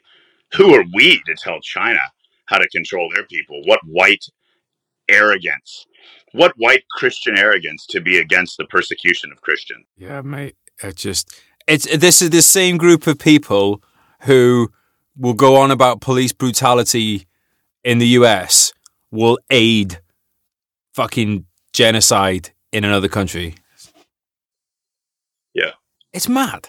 I suppose this is where I, I think I, I kind of just got the answer in my head before I even asked this. But I, I guess I was going to say, how do you not go mad with this? And I suppose the answer is probably going to be faith, faith, and and and deeds. I mean, battle it, you know, we can battle it. I was helping to battle it. Uh, the people on the ground that, that I love and trust and know are still battling it. But it's a double-edged sword, because true Christians, what makes Christianity different to me than any other religion, are the apostles went to the worst torture, deaths, being crucified upside down, being stoned, burned alive, willingly and gladly, when all they had to do was recant the story of the resurrection and seeing Christ. True Christianity, following Jesus, is not a religion. It's following the Son of God, who says, love your oppressive communist leader, pray for them, not kill them in their sleep. It says, love your Muslim brother and sister, give them the shirt off your back. It says, you know, love thy neighbor as thyself. And when we're squeezed, we see what's really in us. Mm. You know, if you get bumped and you're holding a cup of coffee and the coffee spills out, the coffee spilled out because there was coffee in the cup, not because you got bumped, no matter what happens, that's coffee that's in there, right? And when we're squeezed, what's really in us is exposed. And it's interesting in the West to watch Christians that have never been persecuted, for me to say, I'm canceled on fucking Facebook. Like, it's over. It's over. My faith's been tested. I'm canceled on Facebook. I can't talk to that jackass anymore and argue with them about stuff that doesn't matter. No one's coming to my house to freaking kill me. No one's coming here to burn these books that are in this library, ancient texts. No one's no one's coming here to crucify me. I'm not getting in prison. And if they were, at least I have a bunch of guns in here to protect myself until enough of them come to totally destroy me. But at least I can die in a blaze of glory if if if it gets to that, which it's not getting to. But there, they're gladly singing the the praises while they're being killed to this day, right now. So it's interesting, you know, it's it's so easy in the West to say, Christ is the way, he's the truth, he's the light. Now, I'm done with that, now let me watch my porn. Now, I'm done with that, now let me, you know, take this Oxycontin for my pain. I'm done with that, let me call this hooker. Let me, let me be in, let me go gamble. What kind of life are you living, bro? We've drugs, hookers. No, but it's true, man. It's like they already have a choice where it's, okay, you can be taken care of and live in this society. You have a job given to you. Or you can completely be annihilated for having the blinders taken off. And they choose to take the blinders off and to go full in. So I learned a whole lot more from Chinese Christians, seeing them and the way they acted. It was very humbling because I was like, these people are living it. Anyone can say they're anything in the West. You can say, I could say we're women. I could go beat the hell out of women in in M M A with my cock intact and say I am a woman. And as long as I can hold my, be, be straight faced about it, no pun intended, but as long as I can be serious while saying it, anyone who opposes me is transphobic. Please don't do that, man. Please don't go beat, beat them up. Um, but no, you're right. But mate, it's funny because I was thinking about this the other day because I was thinking about, I was thinking about the line of where it, the, the line of willingness to die is what I was thinking about. These are the, these are the things I think about when I go for a walk, like, you know, because there was a point in my life, a point in your life where, you know, when we went away on our deployments and stuff, you, we knew that there was a chance that we might die. And we, you know, we accepted that quite willingly and quite volunteering for more of it. Cause now I'm like, I was thinking about, you know, cause I do think that we've taken a massive step back, um, in the West this last eighteen months, a massive step back. But I thought, I'm still not willing to die for it because things are still pretty good. And, and I thought like, there's a, I still believe that we can turn things around peacefully. And I was just thinking about when you've got nothing to lose, it's almost in some ways easier to lose, you know, easier to put your life on the line because those decisions have been made for you. It's kind of like being in a relationship when if someone cheats on you or whatever, okay, you've got a clear decision of, right, we're going to break up. But if things just aren't clicking, you're like, oh, well, maybe we could, you know, stay together for another year and try and make it work. And I feel that's where we're at with the West, you know, because things are still great. They're great here. They, they were one of, in one of the best. Someone said to me the other day about something on, they said about how shit life is in the West or whatever now. I was like, no bollocks. We still have fucking amazing, amazing lives, amazing opportunities. That doesn't mean we can get complacent because we've already seen how quickly things can change. And if you think of the last eighteen months, let's just times that. Let's just go ten years. Think how much could change in ten years. You know, think how much changed in the life of somebody in nineteen thirty-five Germany to nineteen fifty-five Germany. Think what they went through in that in that period, from the Nazi parties, then the Stasi's and the Russian, like things can change fast. But we do still have it great here, which obviously is a massive gift on one side, but then we have to balance that with not being complacent. Um, you know, and, and, and that's, it's a real hard balancing act. Whereas like, let's say if you took a bunch of Americans right now and you placed a, an actual Chinese system on top of them, I'm sure there'd be a lot of gunfire going on, you know? So I don't know. I don't know, mate. Like it's... Depends on the state. Yeah. Yeah. Depends on the state. But it's like, part of me doesn't want people to get tested. I don't want people to get pushed to that point. You know what I mean? Yeah. Well, think about like, think about getting canceled. I mean, I love what Dave Chappelle said. He said, I'm banned on Twitter. I don't give a fuck because Twitter's not an actual place. Right.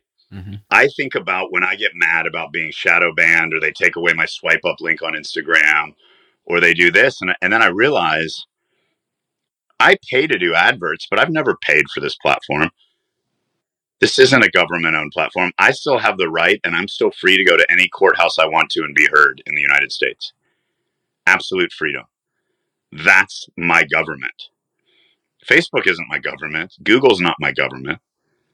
I have the freedom to use DuckDuckGo. I don't have to believe what I see on, on Wikipedia. But we've been given these tools that we use. Social media has become media. It's become the narrative. But Nine, time, nine, nine times out of ten, if you just put your cell phone, your, your smartphone away, your problems disappear. You don't see COVID ravishing the Amish villages because they don't have television, literally. And, you know, we have been given these gifts so wisely because while alpha males were sleeping or mating um, or, or not mating because of climate change and all the impending doom disasters, I don't want to bring another child into this world. Um, yeah.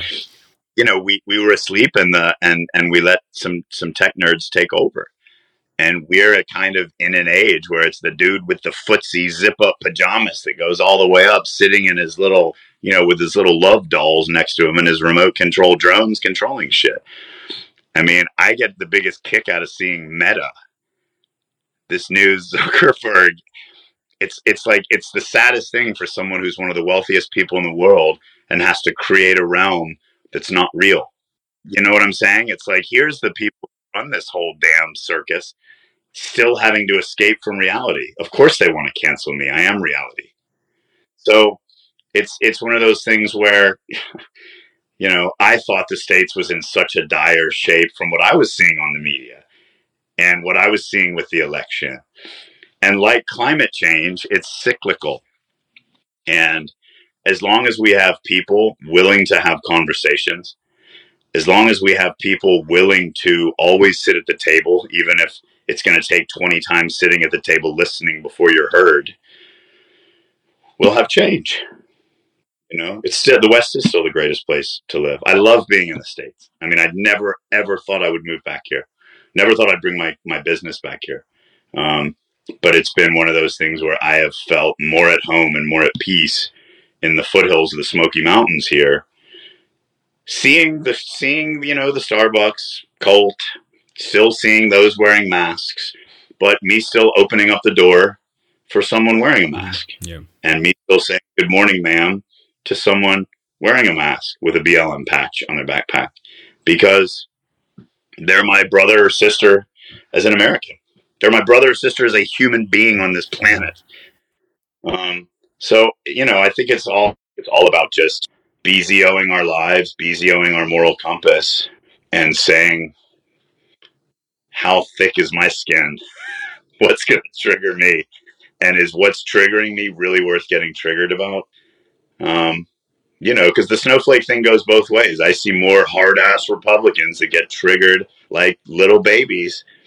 When and, and I'll give you an example with the elections. There has been a blatant election fraud since I've known Bernie Sanders' name. Yeah. With Dominion, where he won fair and square, and all of a sudden here's Hillary in front of us that no one can stand. Mm-hmm. We knew it. They knew it. Everyone knew it. And I shouldn't say we and they because I'm a I vote for what I, I voted for Obama. I voted for, you know, I, I'll vote. For, I didn't vote this last time. I just couldn't bring myself to even just. Take the time as I'm living overseas and just giving any more government powers to put this in anywhere. Yeah. Track me. But um, you can't get angry about th- this election being rigged if you weren't angry about that being rigged against the Democrats. You can't have your cake too. You can't say the rules only matter when it's against me. And the gerrymandering, every fucking, every, every fucking party does gerrymandering, every party does lobbying, every, you know, sorry, takes lobbying money. Every every party has people taking money off the military industrial complex, the pharmaceutical companies.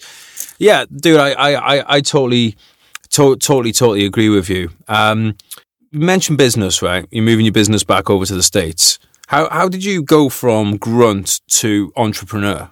I had some really good um, mates, British British fellas, um, some total blue blood wankers, some some private equity guys, some really good guys that I was doing Muay Thai with that were investment bankers, private equity guys that had a brother that was S B S or a cousin that was S A S or Royal Marine Commando. And when they found out I was a Marine, they just, I was already training with them and they were, you know, asking me what I was doing. And, you know, the more intimate relationships you build with people, especially in cities like that, where you're stacked on top of each other. It's not like a... This is Hong Kong now, yeah? Yeah, this is Hong Kong. Um, so I was doing that sensitive liaison work and my home base was Hong Kong. So I would, I would go on ops. I mean, it would be, I'm going to, I've got my rucksack and I'll be in these areas of crazy third, fourth tier cities in China, like back in the boondocks, um, you know, with two translators and, and a bag of cash, uh, like literally. And then back in Hong Kong for two weeks to meet with these leaders, to have these people fly in from the West, to go over this, to do the full, you know, debrief and yada, yada, have the hot wash. And then, okay, we need to go to this. So I had all this time where I wasn't on and off. And during those times, I'd always be doing, you know, doing freaking grappling or rock climbing or, or, you know, something active, because Hong Kong has all of these beautiful areas around it that the Hong Kong government wouldn't let get built. So you've got these mega cities where there's twenty thousand people per square K, and then you go out into new territories and you've got, you know, six multi-pitch, six hundred meter freaking, you know, summits with that, that are already bolted, where all you need is your quick draws and another good climber to do multi-pitch climbing, paragliding, diving, you know, canyoning down seventy meter waterfalls, the whole nine. Um, and I got with guys that were trading commodities and would say, we've got a mine here, or we've got this here. Would you mind checking it out? Because I'd tell them, I just got back from doing this. I'm ha- you know, I'm happy to go behind enemy lines and go do this. And I started going and doing due diligence for, for different folks. And I had one friend in particular that said, you're doing too many introductions and doing too many things for people without getting paid. Like, we need to help you set up a holdings company, and you need to be able to do sourcing, you know, logistics advice, consulting, and you need to be the middleman. Like, they need to pay this company, and then you need to pay the guys doing the S G S report. You need, you know, you need to start holding your Rolodex in. And that was probably in two thousand twelve. And so I started D J W Holdings. So if you look up w w w dot d j w, David Johnson Wood holdings dot com dot h k, I still have that company and run it as an umbrella company for a plethora of other stuff that we do. And Vertus Outdoor Group, with the military patented technical camouflage fabrics, um, you know, hard gear, athletic gear, active wear gear, different military um contracts, uh, you know, that all came out of doing handshake deal, handshake deal, and being in Southeast Asia and meeting good government officials, meeting believers, meeting people I could trust in this area that then when we'd be breaking bread would say, you know, what, tell me what you're doing. Tell me about your life, David. What are you doing in Hong Kong? And I'd say, actually, I'm working for this company, Cryptech Outdoor Group. We're doing technical camouflage in this. And they'd say, I've got a, one of the top tier factories that Arc'teryx uses in Vietnam, or I've got this factory in Shunda, China that does this, that does M M A gear. We've got this factory in Cambodia, you know, bomb, bomb, bomb. And just being, you know, my mom being an Ashkenazi Jew, uh, I just started hustling like crazy. And, and it, it, it fascinated me. I mean, being like the whole apparel industry that I'm, that I'm in now, I've done stuff from like government tablets that are smash proof for prisons to massive marijuana triple canopy greenhouses that are fully automated, climatized, that you, you know, with its own sensor reconnaissance, weaponized drones surrounding it. I mean, I've done all sorts of different things, but I got so into the technical apparel because guys like us had such shit gear in terrible conditions where people are like, what was it like being in Panama and the triple canopy rainforest and this and that? And I'm like, trench foot, crotch rot, raw armpits. They're like, what about gunfights with the FARC and this? And I'm like, trench foot, crotch rot, bloody armpits. Like, yeah. Literally rucking it with a bag full of sensors at the ready. you know, for days and nights where your body's falling apart because you're wearing cotton blend B D Us, right? And when I started seeing the technology that was in fabrics, where you could actually have one layer that was graphene infused that you could take under a freezing cold waterfall, and that would, when the graphene is is activated, would actually heat you up. You could slap freaking dry in five minutes, and that same thing would cool you down when you're in the, the heat of the desert. And you can stuff the whole thing in your pocket instead of having fifteen freaking layers that you and I as grunts had to freaking hump around in our packs, right? And it fascinated me, and I, I got into developing my own gear. And I started doing some projects for some of the teams in the in the States, some S F teams and some um, some contractor units. And Virtus is Latin for warrior virtues. And that's what we named the company, Virtus, V O G, Virtues of God, and Virtus Outdoor Group. You know, you look at our eagle, and it's that Roman centurion crest. Um, and with a patented camo that, that properly dissipates with it. And it just built out of, obviously, my background as a philosophy major, right? Virtus, the Latin warrior virtues, and then a religious studies major, and kind of being in these different areas. So I would, I would be on the ground going to factories, and kind of the scientists there would say, David, what are you going, you like, are you paragliding? Are you going to be in, you know, Europe? Are you going to be in freaking the Himalayas? Where, you know, where are you going to take this gear? What, what is your next adventure going to be? What kind of fabric would you be interested?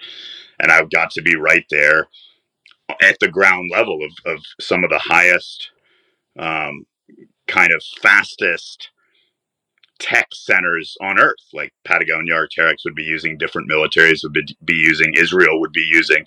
And I got to get, you know, basically as much yardage as I would need to make my own kits. So I would work with the fabric mills, and then I'd take those to a specific cut and sew. And I'd, I've literally worked with those factories for the past ten years. Um, you know, we don't really use China because the China, you know, you have six hundred million millennials in China, and no one in China will buy anything made in China. It's the exact opposite of you guys and of us. Really? They won't buy anything made in China because they're like, it's not special. We made it. You know, the oh. Chinese can't just leave China. They can't just go on a holiday to, they can't even, you know, unless you're a Shenzhen born resident, you can't even get across into Hong Kong. So people, we see Chinese everywhere. You know, everywhere is, every big city's got a Chinatown, but these people are, have escaped, or they're still working for the government, mm. um, you know? So it's like the Chinese that are in there, they don't care if it's made in Bangladesh or Haiti. That's still exotic and special to them, you know? So I would be manufacturing in places that were T A A compliant, like Cambodia or Taiwan, which, you know, T A A compliant is right underneath Berry compliant. Berry compliant is fabrics made in the U S, cut and sews in the U S, D O D, M O D. T A A means it's an American allied country where this, the SOCOM units can still use government money to place purchase orders. That's why you see so many operators in Arc'teryx and Patagonia, Mountain Hardware. None of that stuff's made in the States, but it's made in a T A A compliant factory. So Arc'teryx will have a mega hub in China, but they won't sell any of that gear to the governments, right? Okay. Then they'll have them out in outlying areas in Southeast Asia, and they'll be able to sell those to the governments. You mentioned China. Is there a outdoor kind of pursuits culture in in, in there there at all? Huge. Because it's just because all we get told about Chinese culture here is big bad China is going to come and get us. You know, we really know, we, we know very little about the lives of Chinese people. So what, what, what kind of, like, what, what are they into? Like the, this basically same kind of outdoor pursuits as you get over in the West. They usually, when we do these huge, like, global races and these, you know, these, these challenges, they always come in first. Right. Because they're so boxed in that if they go to do CrossFit, the only person they've been able to see or find, they don't have Google, they don't have Facebook, they don't have Instagram, they have WeChat, that's it. To be able to get a V P N and use it, they have to have been able to exit China to activate the V P N. Right. You can't just be in China and activate a V P N within China. It does, you know, it doesn't work.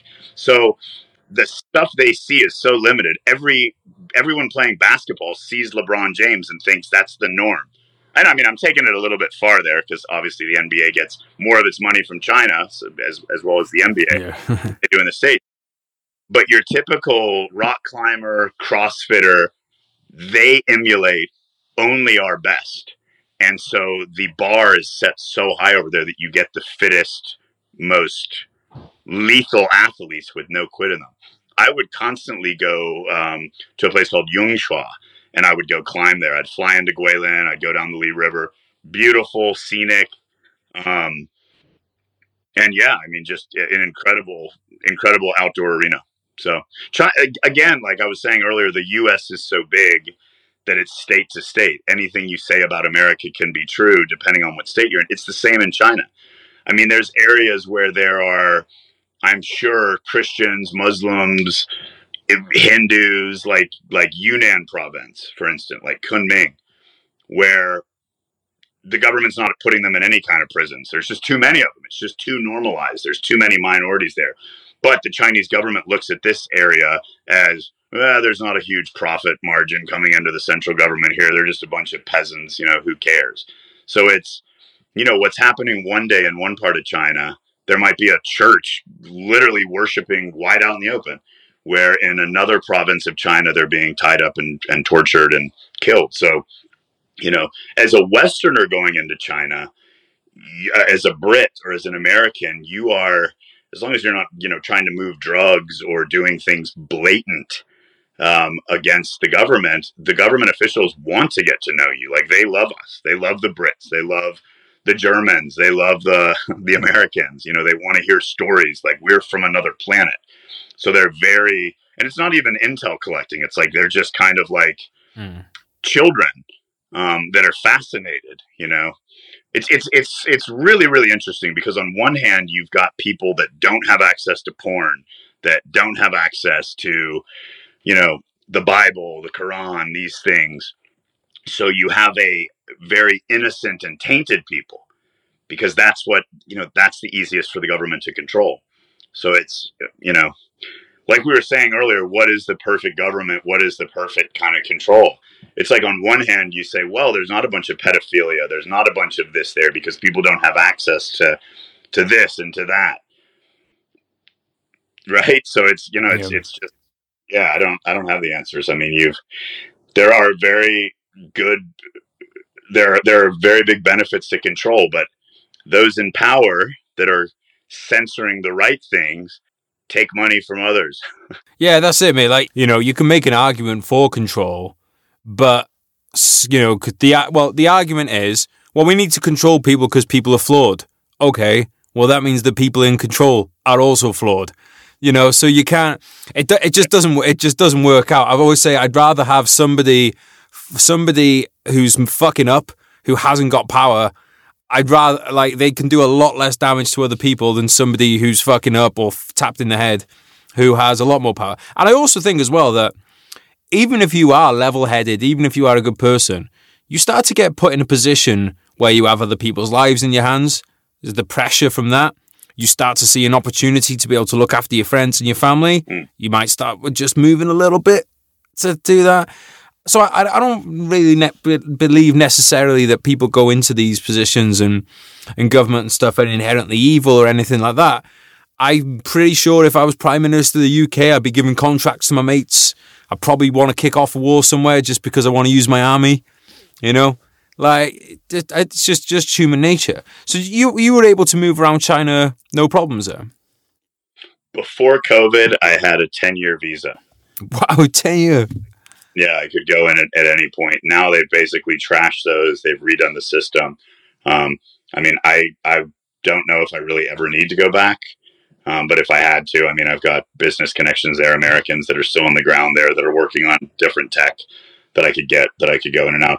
To be honest, I, I mean, my dad asked me last night, he's like, do you miss Hong Kong? Do you miss Asia? And I really don't. You know, I spent half a year in Vietnam. I was constantly in Indonesia, Malaysia, everywhere out there. Um, never, never liked the Philippines. Was never a big fan. Went there a few times and thought that was a bit of a failed country.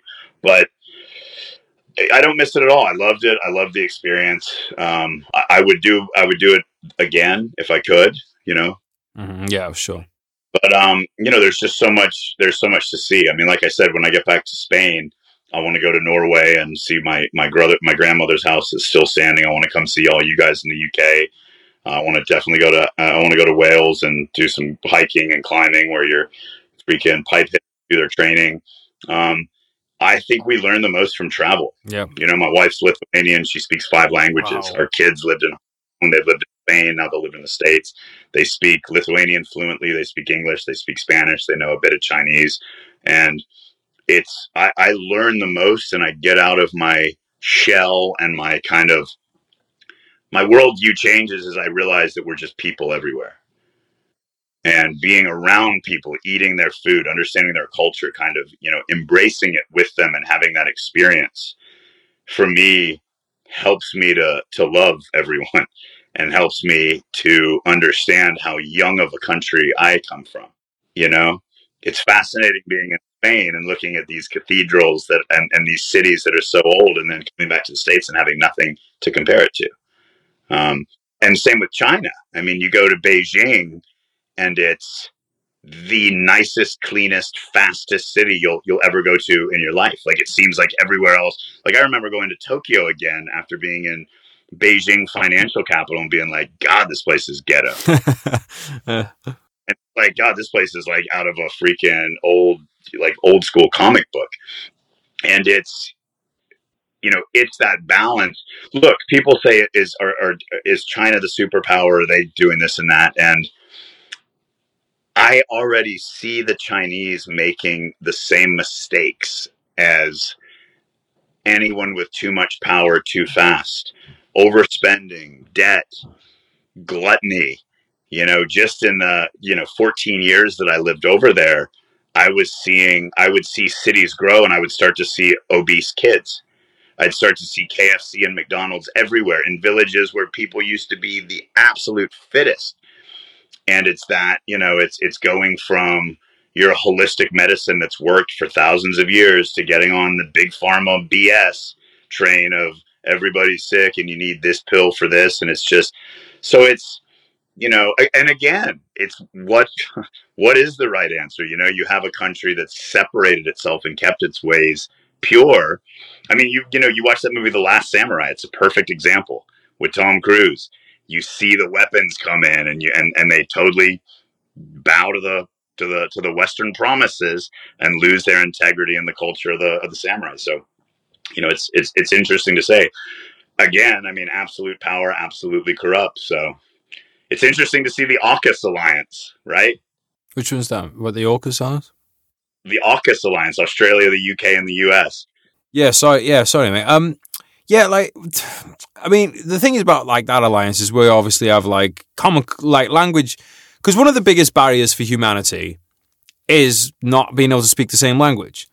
I think if we all spoke the same language on the planet, we'd probably get over our differences a lot fucking faster because it just shows you the common humanity in people, right? Right. And I think that's one of the reasons why Britain, America, Australia, New Zealand and stuff is we've been able to keep these alliances because when there's all this cooperation, the shared culture, we all feel like we understand each other. Where you probably understand the people in China just as well if you could understand the word that they were saying. You know, like when I worked with Chinese guys on the ships, I always came away, because they spoke English, I wasn't like, wow, he's from a weird culture. It was like, oh yeah, it's Bob, or whatever, you know. Um, do you see, do, do you see, like, obviously China is, like, I'm not, I'm not trying to say that China doesn't have its own, um, you know, like it's, uh, ambitions, because all power does, but do you think that it's overplayed, underplayed? What do you think, you know, is the, you know, the, the kind of the the rhetoric, do you reckon it's kind of justified? It's just so hard to say. I mean, I see things getting censored in America that I don't want to see getting censored. You know, you and I have both fought against fanatic extremists, and we see fanatic extremists mm-hmm. taken away and put in camps.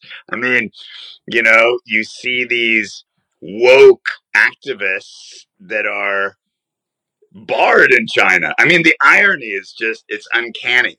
You, I mean, yeah. You see these extreme feminists and these extreme, you know, L G B T Q, whatever the full acronym is now, um, having their accounts suspended. And this, so it's, it's, it's the mirror opposite of what's happening in the West. you know, it, so it's, it's, it's, it's just fascinating.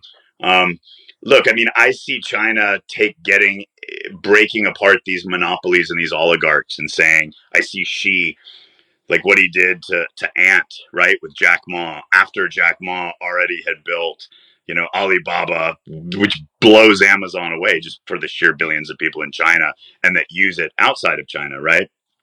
It's it's not just buy the product, it's source and we'll manufacture the product and sell the product and have Amazon ship it, sell it to Amazon.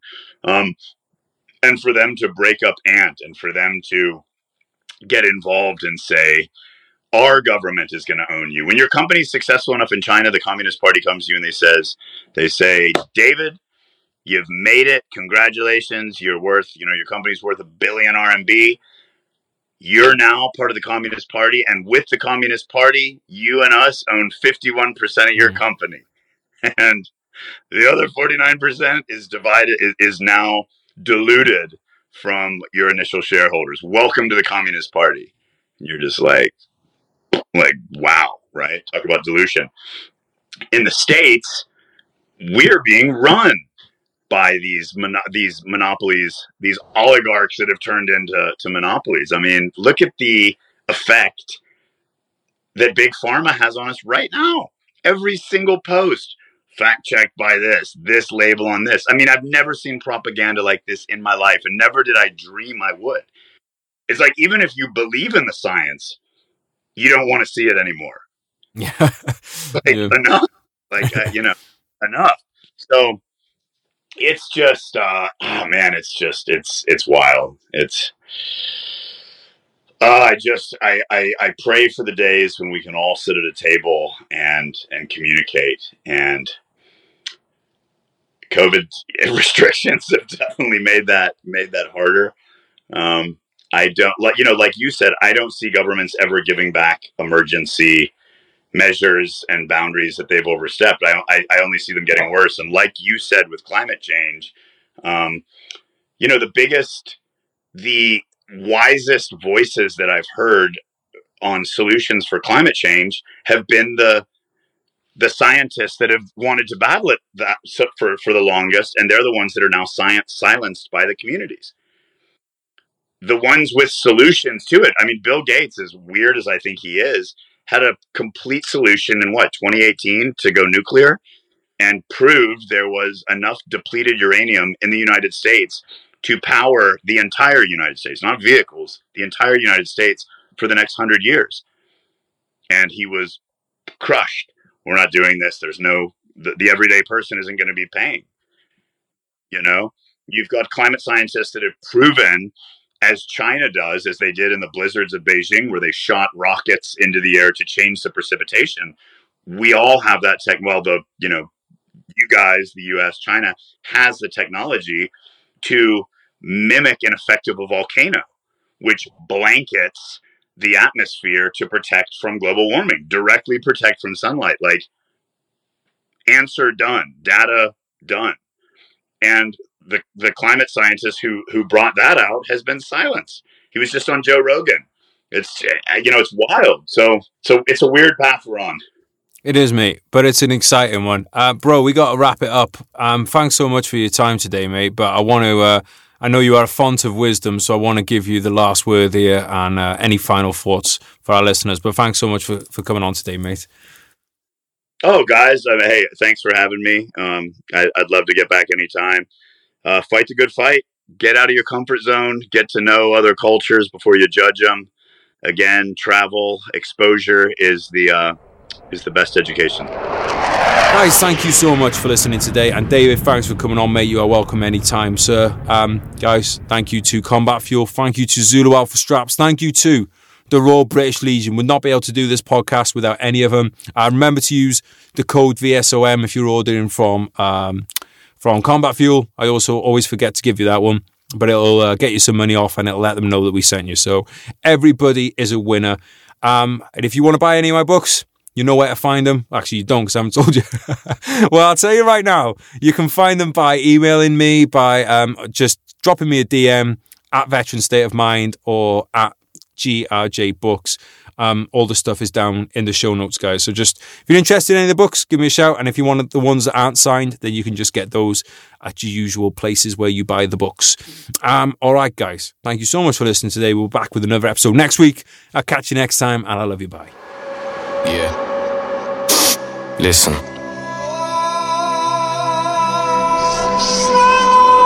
Shout out Teaser.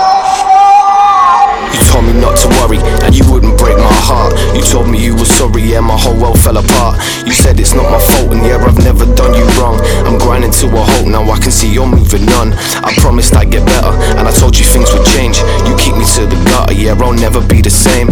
I've gotta let you go, now live your life and spread your wings. And yeah, you put on quite a show, and pulled the puppet strings. And are you sure that you don't want me? Remember all the pain, or maybe you should thank me. It's your loss and my gain. I'm leaving now forever, I won't hang my head in shame, but yeah, you've taken me for granted, and you should feel ashamed. You sold a dream to all of us, a dream that we'd all die for, a reason for us all to live and something we could fight for. I might just help a man up to his feet or hold a newborn, but no matter what I do, my hands remembering my rifle, yeah. Life's hard, I know that, still wouldn't change shit. I wouldn't go back, yeah, I wouldn't go back. Feelings I hold back. Memories fade, yeah, they go fast, yeah, they go fast. Good times that come and go, survive the highs and lows. Just take it step by step, I guess, yeah, I suppose. Good times that come and go, survive the highs and lows. Just take it step by step, I guess, yeah, I suppose. It's time to speak the truth now, and let me get this amplified. Not holding back, no one personifying, terrified. I thought I had the knowledge, what it takes to save a life, until I lost three friends in one week to suicide. Now let me ask you this, do you think you could sleep at night? Depression is consuming you, your happiness seems out of sight. I'm putting up a fight, I'm screaming out these battle cries. I'm just a lonely soul, a man amongst the men that died. I lost my faith in everything and sat down with the devil. Spoke with him for hours, yeah, he made it sound so simple. I don't know how it got this bad, I guess it's accidental. But before I knew it, I had a gun up to my temple. I was ready to end it and call upon the curtain. No amount of drugs or alcohol could take away the hurting. I couldn't see another way out, and it wasn't working. As I cocked the gun to my head, the devil started smirking. I looked at him confused about his motive and direction. Yeah, it hit me, I've been looking at myself, it's my reflection. I won't forget it, that feeling of acceptance. I can beat the guy that's looking back with knowledge as my weapon. Cause it's inside of you and it's inside of me. The real killer in depression is to suffer silently. The journey's rough, the road is long, you just got to accept. You haven't got to see the whole staircase, just the first step. And have you ever felt to pack your bags and run away? The black sheep of your family, an outcast or a lonely stray. But let me tell you now, it's normal if you feel that way. You wanna leave the shit behind and go and find a happy place.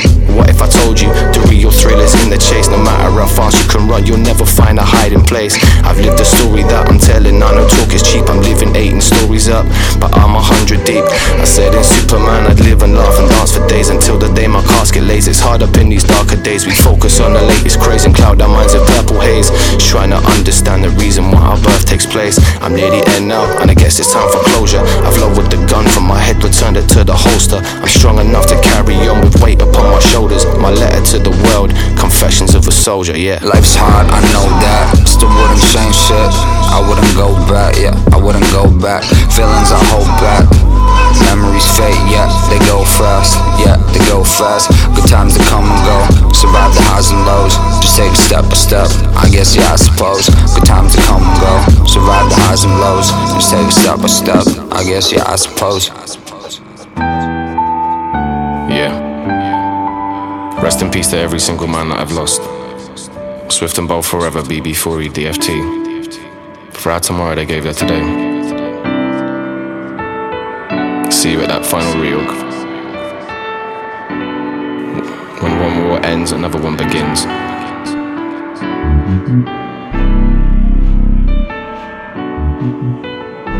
Hey Yuri, lock that off, bro.